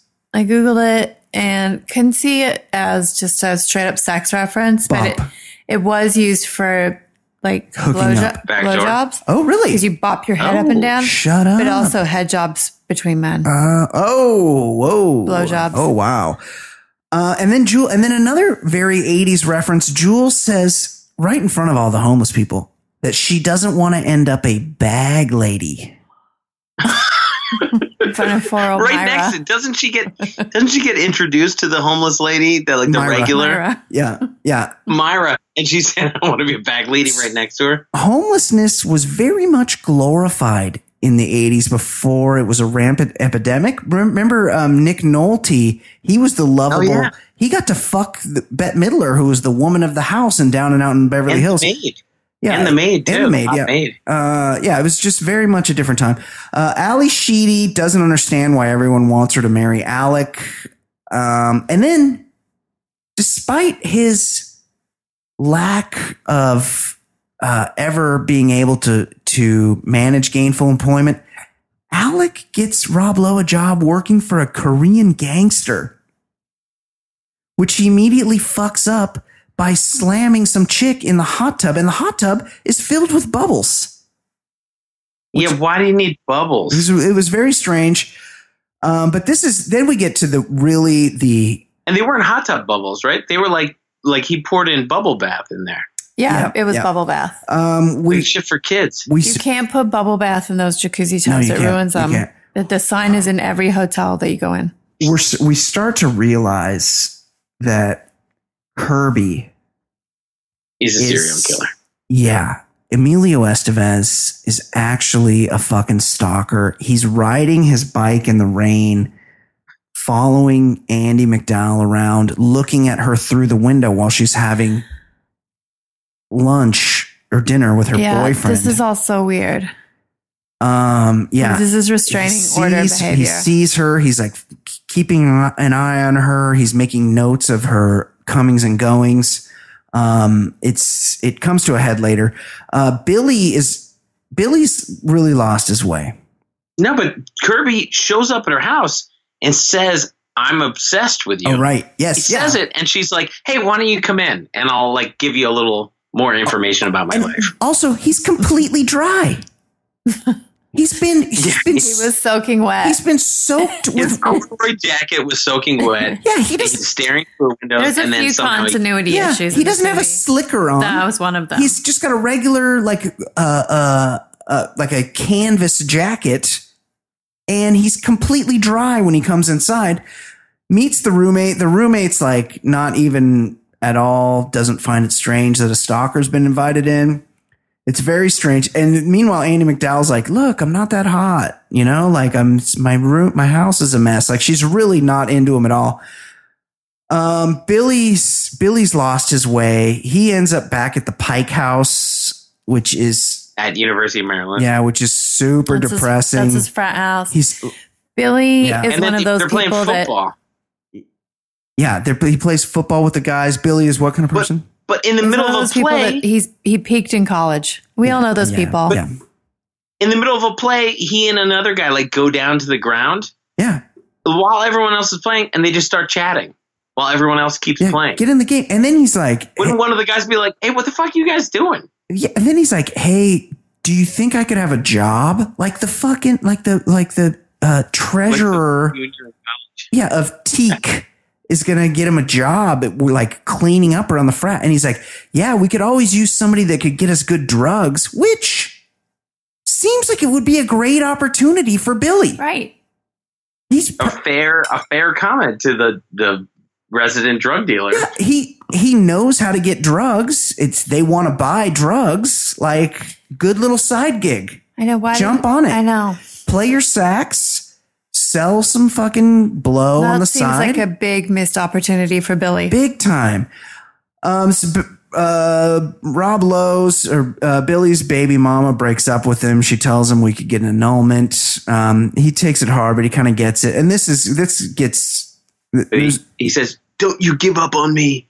yeah so yeah. corny. Um, and then Kirby takes over um, Rob Lowe's job working for the Korean gangster. He's the houseboy, right? the? Korean gangster, by the way, Mr. Kim. played Not, not played by a Korean. played by a Spanish dude. He doesn't look very Korean. He's not Korean, so I looked him up, and his name his name was like Mario Machado, not Korean at all. And I think he might also have been in Die Hard. I'm not sure. Um, very also, strange. why is Kim still taking references from Alec after Big- Billy big bopped mistake. his mistress Big- in the He he is immediately about to learn it's a big mistake. Um, Wendy, she's gotten the LeBaron, and Alec is still pressuring Leslie into marriage. Basically, all of these people's lives are just so fucking just not sad enough to actually be sad for them, but sad enough that you're like, just get your shit together. You Right. guys suck. Um, and Jules has progressed to dropping a digit on her boss. She's like, you, you wouldn't, you'd be surprised what he likes up his ass or something. She's like, she says something Her about, boss Forrester. yeah, yeah. And again, she's, oh, she's, oh yeah, the anal reference. Yeah, she's- of- that was very like, wait, what? she's stressed out about her stepmonster's funeral. Kirby, immediately after getting a job working for the Korean gangster, throws a party at his house. He has his limo driver chase um, Andie Dale. MacDowell, Dale around so he could, because he's determined that she only likes guys with money. So he Wait, like, one one thing. Yeah. I, I got to back you up when when there's that creepy attempted rape in the jeep with Jules hmm when Oh, Billy oh, yeah, is trying to skipped rape over her. that. Yeah. He goes, uh, "What's that underneath your skirt?" And she says, "You should know." Yeah. They fucked before. Right. That well, that actually happens. Af- that it's that's in the aftermath of Kirby's party because Kirby Kirby gets the job for the Korean gangster, throws. Oh, a, he, yeah, that's right. He Yeah. Throws a oh, party where everyone's just doing lines of coke out in the open. yeah. People are. Billy's doing coke. He's. We've learned he's hawked his sax. He's wearing the sweetest 80s shirt. He's got like That's pretty it- sweet. it's like red shirt with like black and white Black like with red slashes all yeah. over it. And then he's also with got the gold lame tie. yeah, a lame tie over the outside. Um, Jules brought the blow. Alex announces in front of everybody. He doesn't ask Leslie to marry him. He just tells the whole fucking party that he's gonna marry her. And which every- is another 80s trope. yes, yeah, It happened in Crocodile Dundee. It happened in Coming to America, Mm-hmm. where like the, the engagement was announced when nobody, when the when half the people in the couple didn't know. That's exactly right. Yeah. Um, and, uh, oh yeah. So, but then it comes to a head because Leslie's like, she takes him into the kitchen and she's like, how am I supposed to marry you when you're having all of these, when you're having all What are we these- supposed to do about your extra curricular activity? Yes. And so she's like busting. And him. she says it really like she's got tears in her eyes and she's Yes. It's a- fucking. It's a, real scene. yeah. It's a real scene. She's She's doing act- some she acting. just- she does. Um, guys, heads up. She knows. Okay? You think you're Well, out have- there, you think you're doing some stuff. Guess what? She knows, just like Leslie knew in this. We movie. always know. Yeah, they know. They know. Nobody's that slick. Yeah, no, you're just not. Yeah. They know.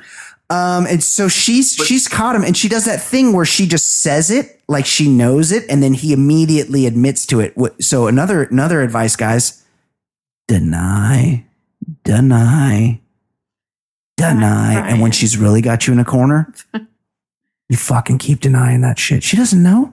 She doesn't know. She thinks she knows, but she doesn't know. She knows. She doesn't know. She knows. Just keep denying it, She dude knows. unless she's been through your phone. And don't let her go through your phone.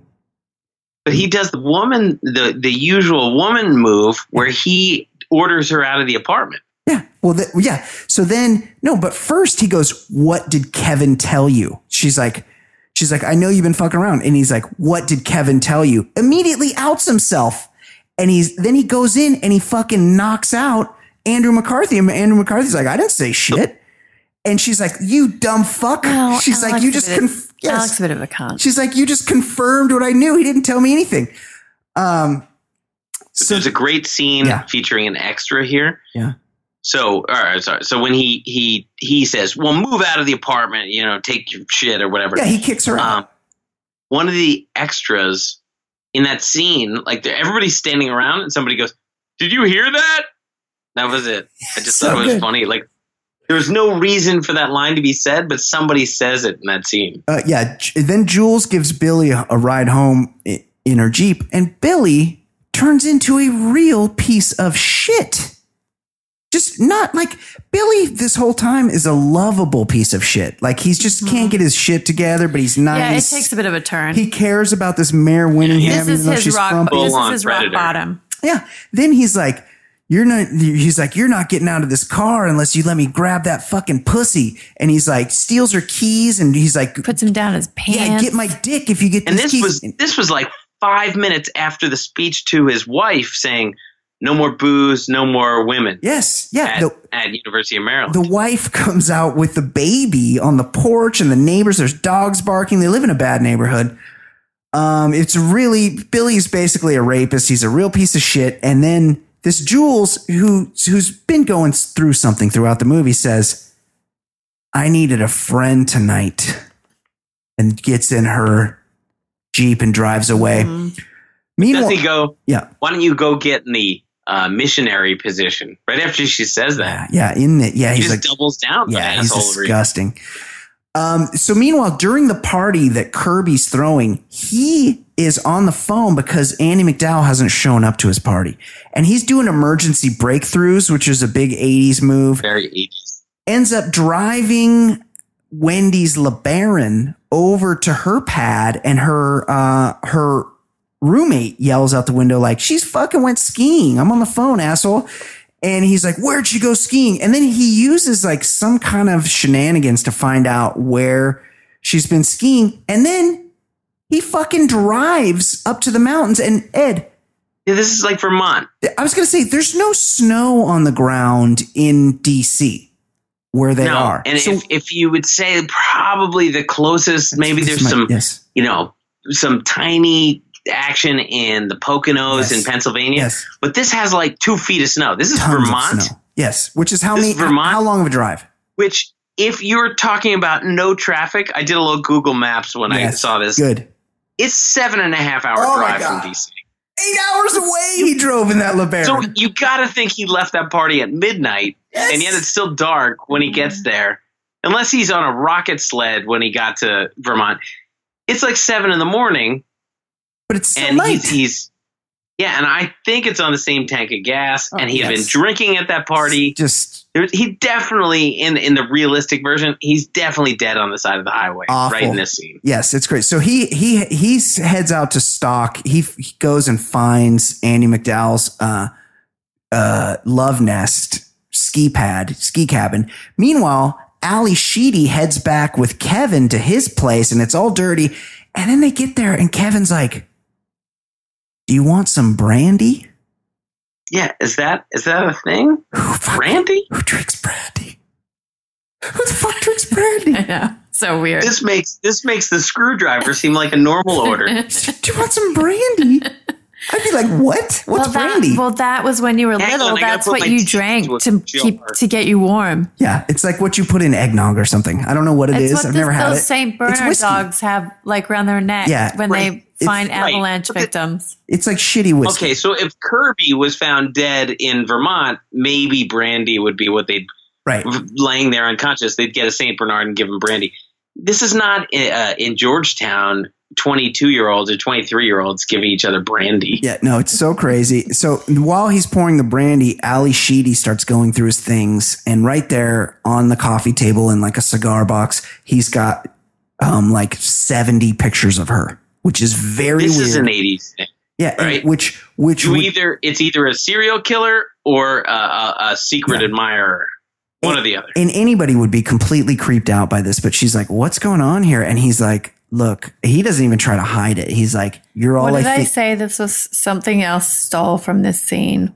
What did I say? Oh, I don't know. I don't Love remember. Actually, Oh, love. Yes, it was Love Love Actually. yeah, yes. love. That's what I said. Wow. This is Ed, the scene where it. Where Love- Keira Knightley Actually looks finally stole- sees the wedding tape, and it's all And also- close-ups Yeah, of her. Yes. Love Actually, they thought the one guy was gay for the other guy when it really he was obsessed with the wife. It's the Exactly. same thing. It's the same thing. Richard Curtis ripped it ripped off this this script. Yes. Yeah. Um, so then, but instead of being like a normal person, we're like, this is weird. I'm out of here. She's like, I'm into it. And fucking Kevin starts wearing her out on his living room coffin, which he has. Very violent makeout session. Yes. Yeah, I didn't like that the Not shit they smashing together of the faces. She has many strings of pearls on throughout. She- yeah, never He, takes off. he pumps her in the shower. Even in the shower Yeah. with the pearls. Yeah, they're fucking everywhere throughout his house. Then it's like the morning and they're in bed. And I always worry about the breath in situations like this. It's been all night. Yeah.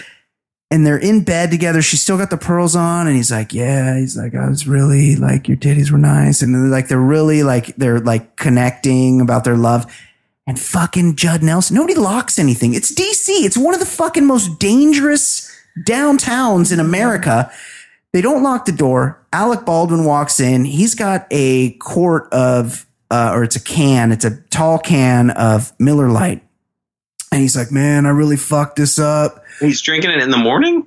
Yeah, he's drinking in the morning. He's like, uh, just I screwed up. I'll never get her back. He's like talking into the bedroom from the living room, and and Kevin like comes out and he's like, hey, hey, he's, he's like, hey, can we talk about this later? I got and and and Alex like, what? Whoa, you got a chick in there? What? The fat chick. He goes, Is it the fat it's chick? not the fat And- chick, is it?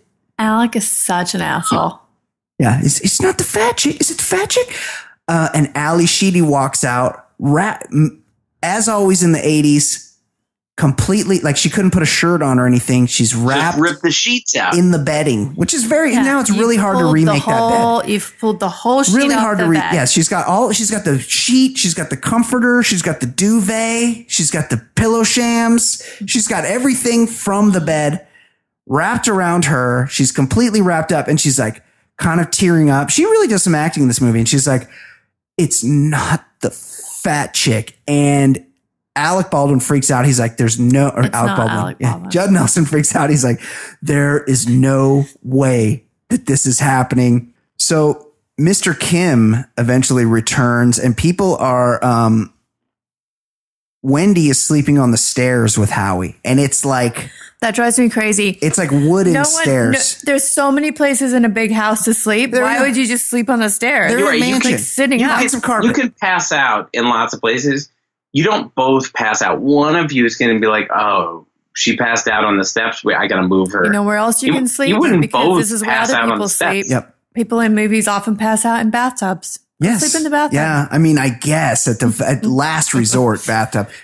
Um, so she's like, uh, M- Mr. Kim's like, where is Kirby Carmichael or whatever his name is? And she's like, oh, uh, he took my new LeBaron, um, up to the mountains and, uh, Kirby. So Kirby. So another Georgetown graduate that's fired for the fourth Yes. time. Just quickly, yes. we haven't talked about how there's two pieces of music that are intercut with every scene in this movie. The main theme and then that other song where he's Man singing about St. Elmo's fire.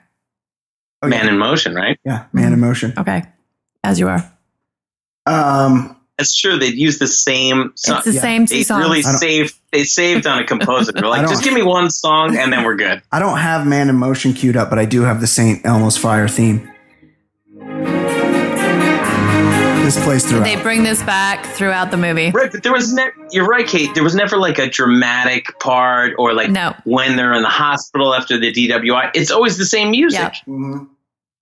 Throughout, they're really saved on that. Attempted rape doesn't matter. So- same music. In, in in the meantime, Kirby's found his way to Vermont somehow. He shows up at um, Andie MacDowell's.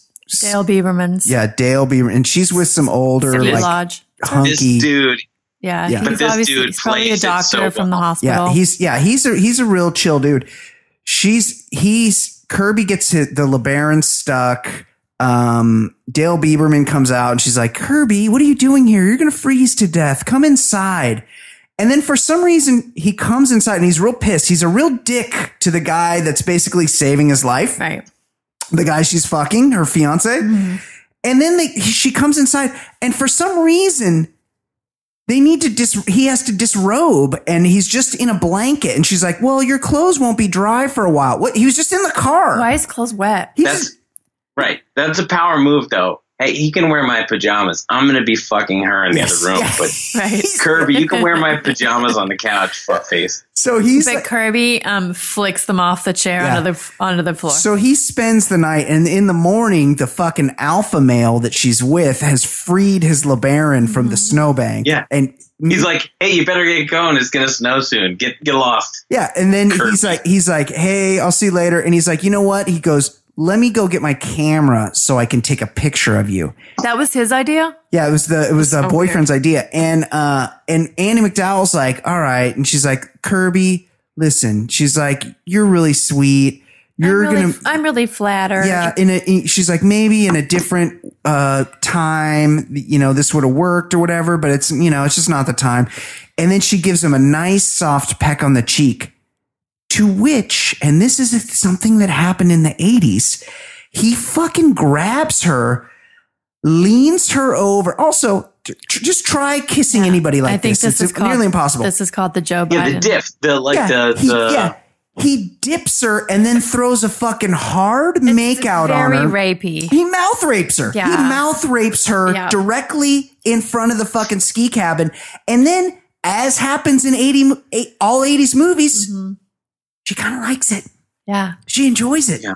She enjoys the mouth assault she she, likes just got. the alphaness. Yeah, and then so then he brings her back and he's smiling and they're both so happy and the boyfriend comes back and he takes their picture and then he it's a it's a um Polaroid and then he just gives the Polaroid to Dale Beaverman. Like she doesn't fucking want it. And then he drives away in the LeBaron. like and, victorious. Like I Yes. got what I wanted. yeah, and then yeah, I did. So weird. And then they show him driving away. And they're in some fucking mountain locale where they don't clear the roads and it's clearly there's He's no got no road. chains on. Yeah, it's clearly dumped a foot and a half of powder 10 end minutes up in before. a- in a it's ditch. the deepest snow. It's impossible to drive on. It's crazy. Anyway, So Kirby once again will die in an accident Yes. leaving there. Let's hope because Kirby is a huge weirdo. he sucks. He's a the stalker. Um, then Leslie shows up to move all the stuff. Everything's coming to a head. Everyone's life is falling apart. There's Yeah. just no one's life is working out. Meanwhile, you went to Georgetown. Like shit should be going pretty well for you. You probably all have rich parents.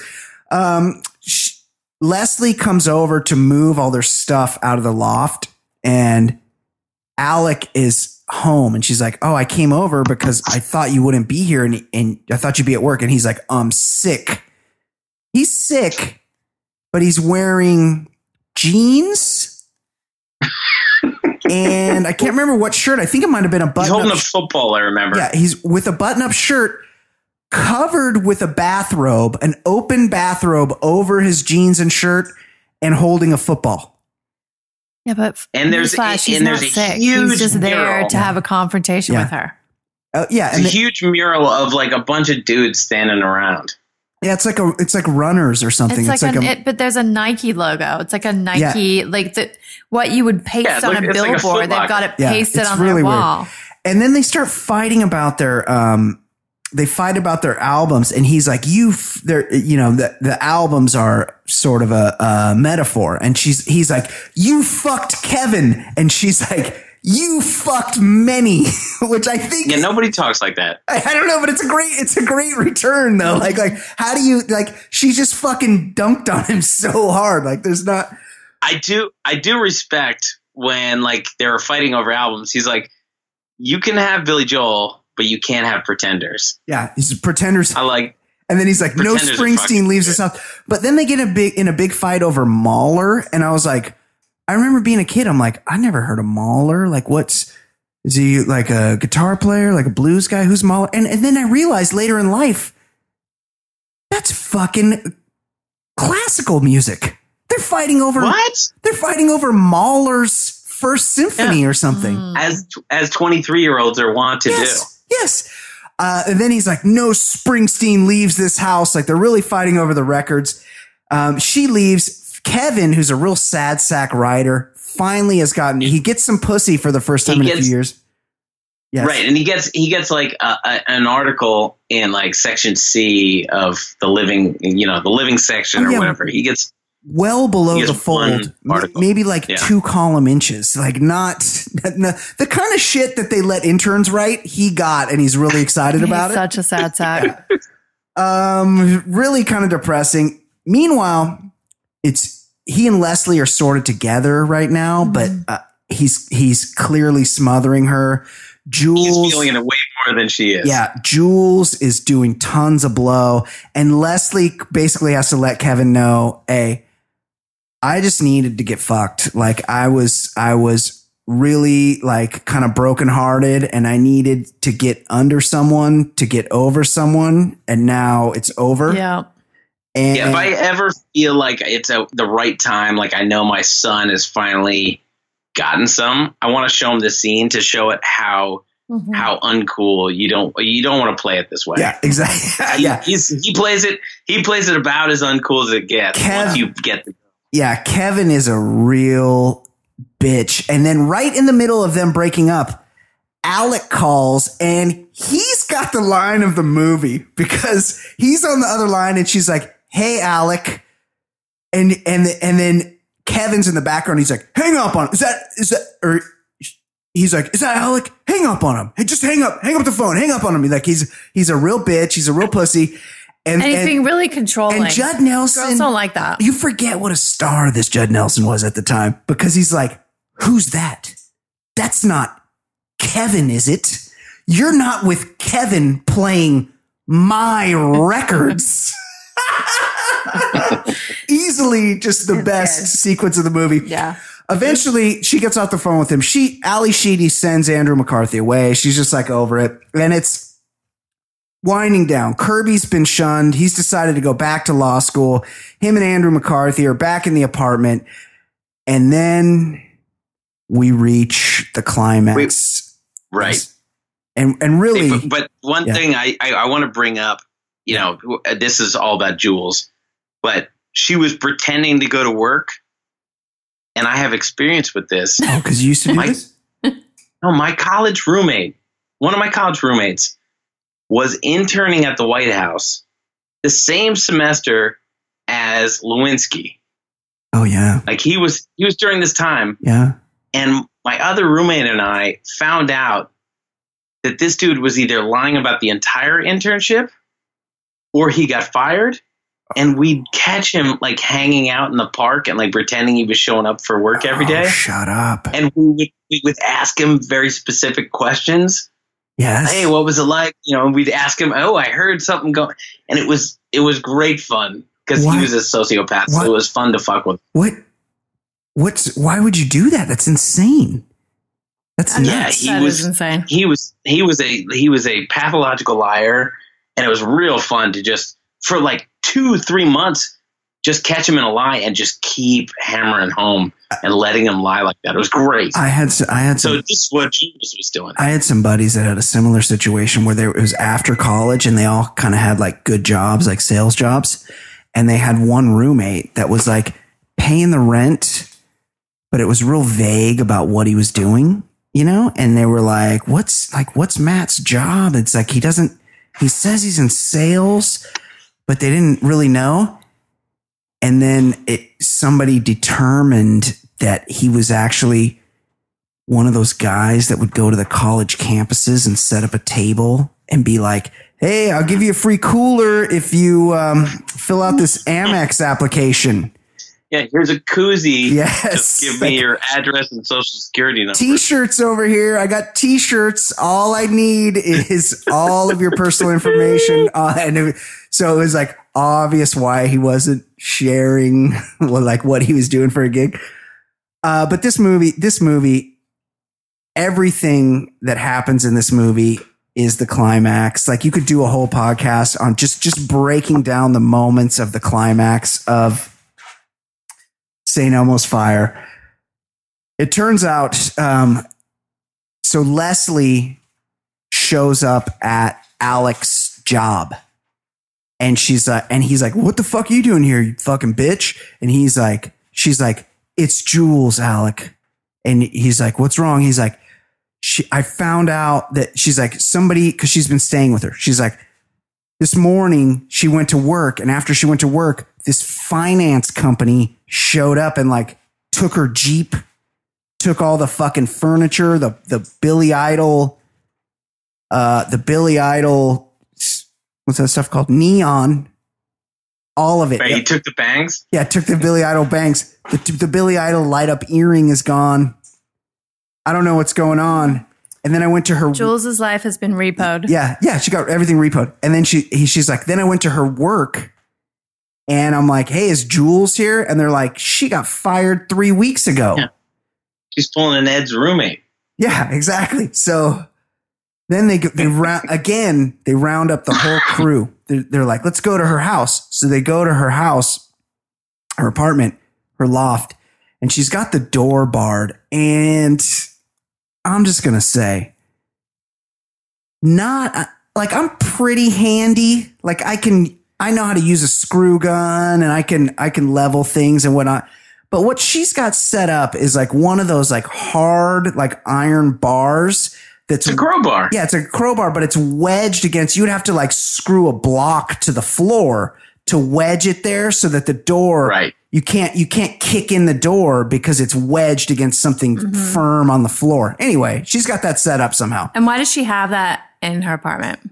I don't know. It's that's not explained. And she's just sitting on the floor. And again, it's winter, I guess. She's got all the win- No. yeah. But if you look at all the characters, not one person has even closed their coat, like their kind of windbreaker or like slightly warmer than that. It's probably a 58 degree day. It's definitely Well, that's not. It's not a blizzard. Yeah, I mean, She's not going to yeah. freeze to death No. at, at like But 60 degree weather. I did get the feeling that she maybe had been sitting there for a while. So Yeah. maybe she's gotten cold. Yeah. I don't know. And so Alec is there and then he comes with Leslie and then um and then Kevin shows up with Emilio Estevez and and he's like and Alec's like who invited him or something like he's like still pissed And she and Leslie's like, I called him. And but there's like still some some bad blood there. So they they they can't get in the front door. So they run around, they climb up the fire escape, and then there's like the fire escape is barred, which you let's just hope the building doesn't catch on fire. Because Yeah.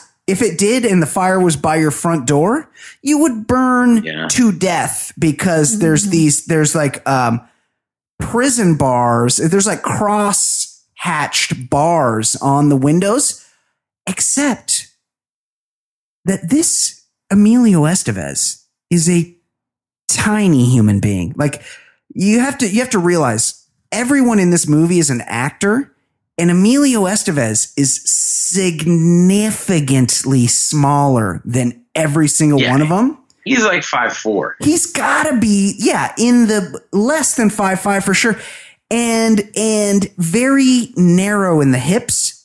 He could have easily crawled through the bars. I like when you look in the apartment. The Repo Man has taken everything except for Jules's drapes, which are like twenty feet long. and they're billowing. They're billowing from the They're, basement. they're, they're the longest drapes I've ever seen. And And they're billowing because it's windy, but it's not windy. Creepy, creepy clown There's a clown mask. head I could. in her bedroom. I could. There's a what- clown head. Why is that there? ceramic clown head. I head. did not What? understand that. What was that doing there? And then, so then at, somebody's like, um, Jules, you're gonna, cause it's all open. They can yell Jules, in. you're gonna freeze You're to gonna- death. and then, Al- and then, um, Kevin is like, I think that's the idea. And m- meanwhile, everyone's like, wait, are you kidding? Because Right. she's not actually gonna freeze to death. Right. Like, she, It's, she have to it's be in there in the for hot weeks. fifties at worst. Yeah, it's like, I yeah, can't freeze. you know, she would have, she would starve to death before she froze to death. It's just not I cold can't enough. freeze when nobody's wearing even a hat. And then You can't freeze in that weather. then somebody's like, I'm gonna go get Billy. And they're like, Where's Billy? And they're like, He's working at the Amoco station down the block, which, Yeah, that, that makes sense. He's he's like two years removed from Georgetown. yeah, I mean, he could get any kind of job. Like, it's, and this is this is before the days of computer background checks. So just having that Just degree, you know, it's one thing if in the the age of computer background checks, you you would there'd be all kinds of red flags. Oh, he you know he fucked the boss's girlfriend at his at his uh, mansion, that kind of stuff. Right now, he's just a Georgetown graduate. He's not going to get caught doing anything, no. and he's working at a, He's, work- gas station. he's working at the gas station. He shows up, and this is where things really go off the rails because their answer to get into the apartment is to bring an arc welder up from the ground to they've got the acetylene tanks Mm-hmm. hundreds Did of they pounds hoist it up i don't they don't really they don't really yeah, get how do you have access to that kind of stuff? he's brought it from the gas from station the gas station? and then, but I don't know how much welding they're doing at the gas station. And then he's do they- they do that? no, they and don't. why does gasoline? Billy know how to a lot of weld? welding. No, they, well, no. The one guy that might know how to weld because they apparently weld engine blocks or something at this gas station he works at is Billy. But Billy goes around to the front door where he wants to just like he's going to break down the front door with a fire extinguisher. Meanwhile, Kevin Andrew McCarthy and There's a- Emilio Estevez just start fucking cutting the bars with the fucking wait, wait. acetylene torch. Did you mention the attempted murder?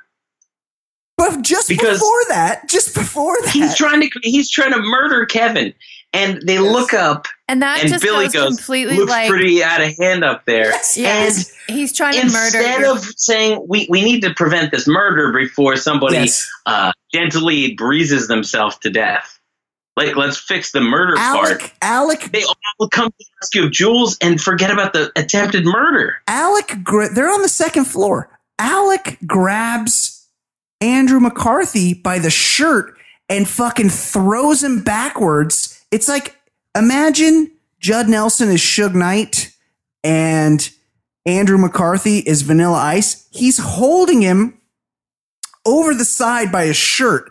Uh, all he's got to do is let go and he's dead. And he's like, and Andrew McCarthy's like, I love her, man. And it's no one else seems to think it's that big of a deal. That one Yeah. character in the Looks movie is about to. hand up there. Yeah, is about to murder one of his best I friends. know.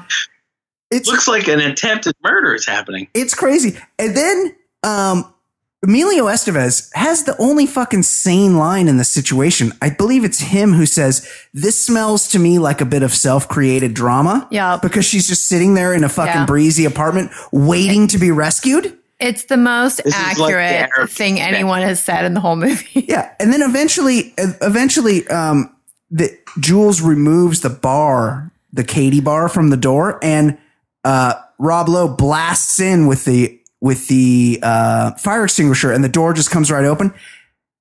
And then they just sit down and have a smoke. And Well, he gives the As you do.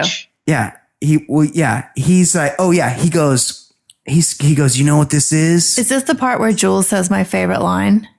I never thought I'd be this tired at 22. Yes. Which is how I feel every good. every year of my life. Yeah, that is a pretty good line, actually. she, he goes, you know what this is? This is St. Elmo's fire. and then he tells a story about it's like the sailors. like an origin story of of the bar he he plays saxophone. Right. yeah, but this, but As if it would never have been discussed yeah, they go to St. Elmo's bar all the time, and you have this weird knowledge about this this Right. weather phenomenon, and you've never said it in all the years you've been going to the bar that one of your best friends works at. You were, hey guys, you know what this St. Elmo's Yeah. means? It's not even a real saint. It's Huge- actually this huge, huge plot this hole. weather phenomenon that he's never said it. And also, hey, remember the last time I saw you? I tried to rape you. Anyway, I'm going to save your life right now from the draft. from the draft. and then before you know it, We're gonna we're gonna remove this breeze. yeah, before you know it, I'm gonna put. I'm gonna hand you a sweatshirt. yeah, they're cracking up. The two of them are just laughing and everything's fine. And you're like, I fucking just watched this for two hours. Like this is this is how it ends. Yeah, this is it. Everybody's buddies again. Billy's helping Wendy. Uh, Wendy's finally got her own apartment. It's a real shithole, a- an extreme Yes, because shithole. she works for welfare. Her dad's rich. Like you, you can't. No, but she she turned all of dad's money down. She says, "I'm Yeah. giving back She wants uh, to do what's it it, Howie, Wendy's and I'm giving back Yep. your money." Yep. Mhm. Um, yeah, but Billy and Wendy, it turns out she gets up in the middle of the night and uh, makes peanut butter and jelly Best peanut sandwiches, butter jelly sandwich she's ever had. which he's kind of might have something to do with her zaftig frame. okay. You know, like her figure, like she's concerned about her figure. She's got to wear frank, uh, Spanx. Newsflash: Don't make 2 a.m. peanut butter and jelly sandwiches. That's what bodybuilders do because they're trying to gain weight. Like, just don't do that, and you'll probably lose some weight. Okay. Let's lay off. Then Billy, Billy, who's a bit of a scumbag, still obsessed with. He's like, "Hey, you Yeah. still a virgin?" I'm gonna be the So motherfucking weird. virgin surgeon. Yeah.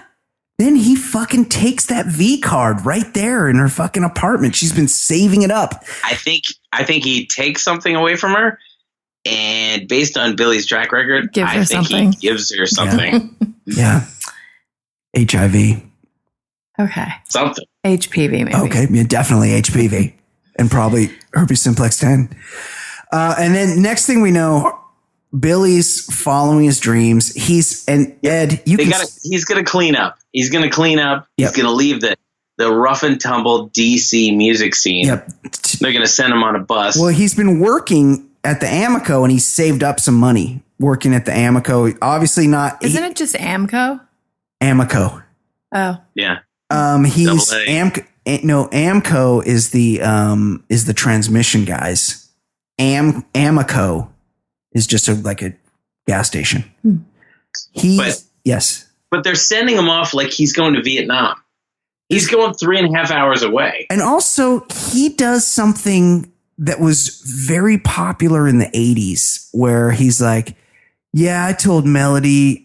Or he's like, I told whatever the girl's name was that I could be like one of those weekend dads to Melody, but I decided she doesn't need that. And I was like, oh, Yeah. I don't, want, I don't want anyone to get confused. actually exactly what she needs. You're gonna really fuck her up by getting on that bus. Like Yeah. she actually She's- does She's going to end up like Jules. to pop over every weekend, dickhead. But how about he's going to clean up? And what he's going to do is he's going to leave DC and the, the music scene, and he's going on a bus to New York City Yeah. to play saxophone for a living. Where all Yeah. that yes. Where all the heroin is. Yeah. The only yeah, the only people who play saxophone in New York City are homeless and on heroin. Good good point. Also, gets on a bus. Hundred percent, he could take the Amtrak for like eighty-seven dollars, but instead, No, no, that that that, uh, that bus.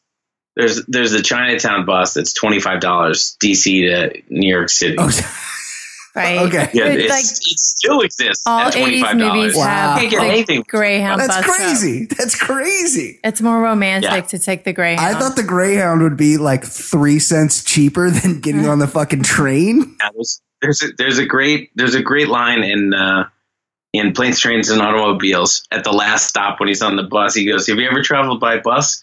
And Steve Martin goes, "No," and he goes, "Your mood's probably not going to improve." I know.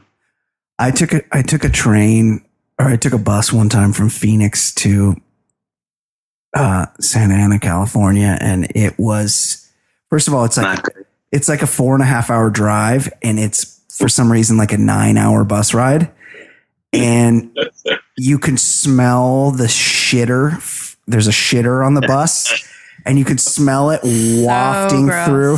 Mm. And there was some dude regaling people with stories about the uh, about being drafted by the Montreal Expos for the entire. And I'm like, dude, you're on the fucking Greyhound. Like you're not playing for the Expos. Yeah, he didn't get much of a bonus. yeah.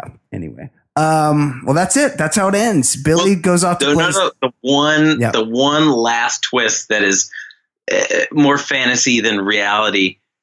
The love triangle. Everybody's friends now. They all made up. There was a attempted murder. really weird. Guy weird. fucked his his friend's wife or, or girlfriend. It, Is it going to be Why would they be like friends? Alec's going to be like, "Hey, Kevin, remember that time Well, you fucked my No, because they. My wife when they're married?" She gives the vibe that she's down to get spit roasted by him. Well, she does say, "I want to be buddies." Yes, and she's she wants to go finger cuffs. Yes, she's standing in between them. Like it's very symbolic. The organization of the characters. Like I think there is a three way about to go down for sure.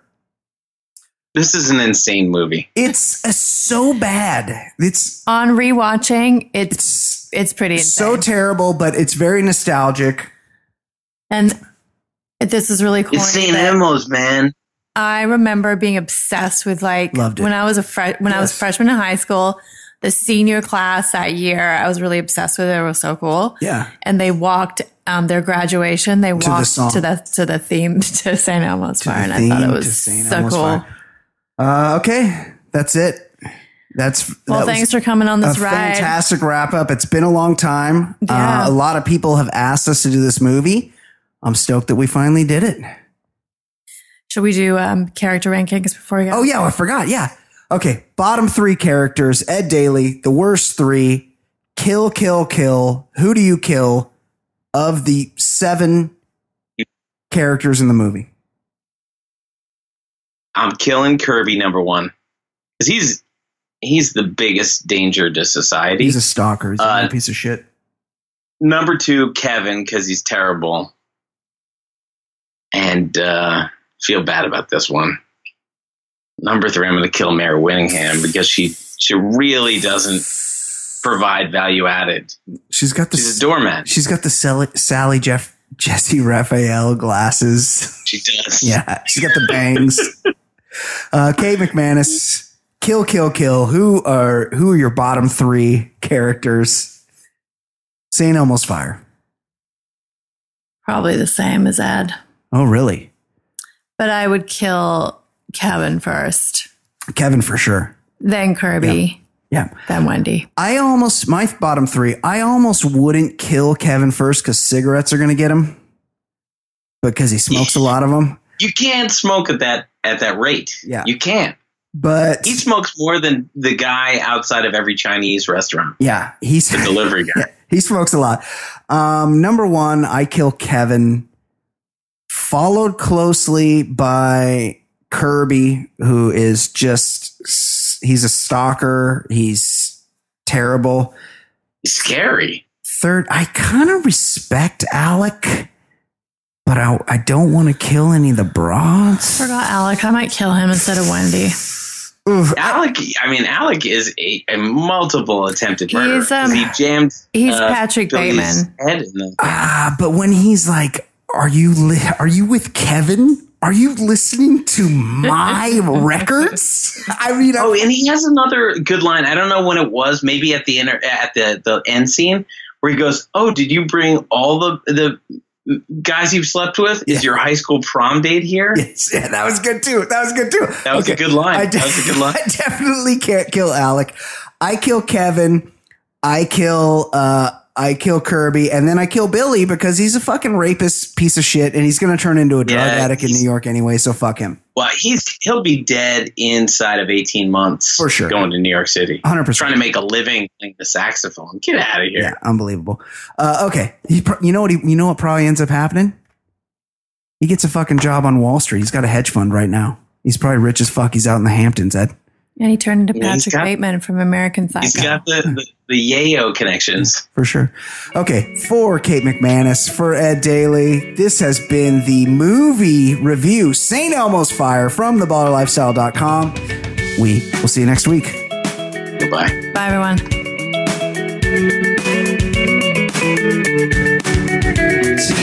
TBLS, hell yes, the lifestyle's baller. Podcast getting bigger and not smaller. Broadcasting weekly, that's what we do. With Easy Ed Daly and the man Jay Stu and Brian Beckner, quick to dissect the week in sports and culture and whatever. Plus, you know there's Kate with a C, but she's known as Fancy Pop to you and me. Talking loud, comers, conundrums, my brothers. Reviewing some movies and shows and the others. Top podcast, man, no one is above us. Five star, even the haters will love us. And we're not trying to talk politics a lot. We'd much rather talk about dicks a lot. Shit so hot, man, you know the shit's on top. Top podcast, man, it really hits the spot. Listen up, you players and shot callers. TBLS, the lifestyle's baller. And you know the show is so flawless. TBLS, the lifestyle's baller. Listen up, you players and shot callers. TBLS, the lifestyle's baller. And you know the show is for all us. TBLS, the lifestyle's baller.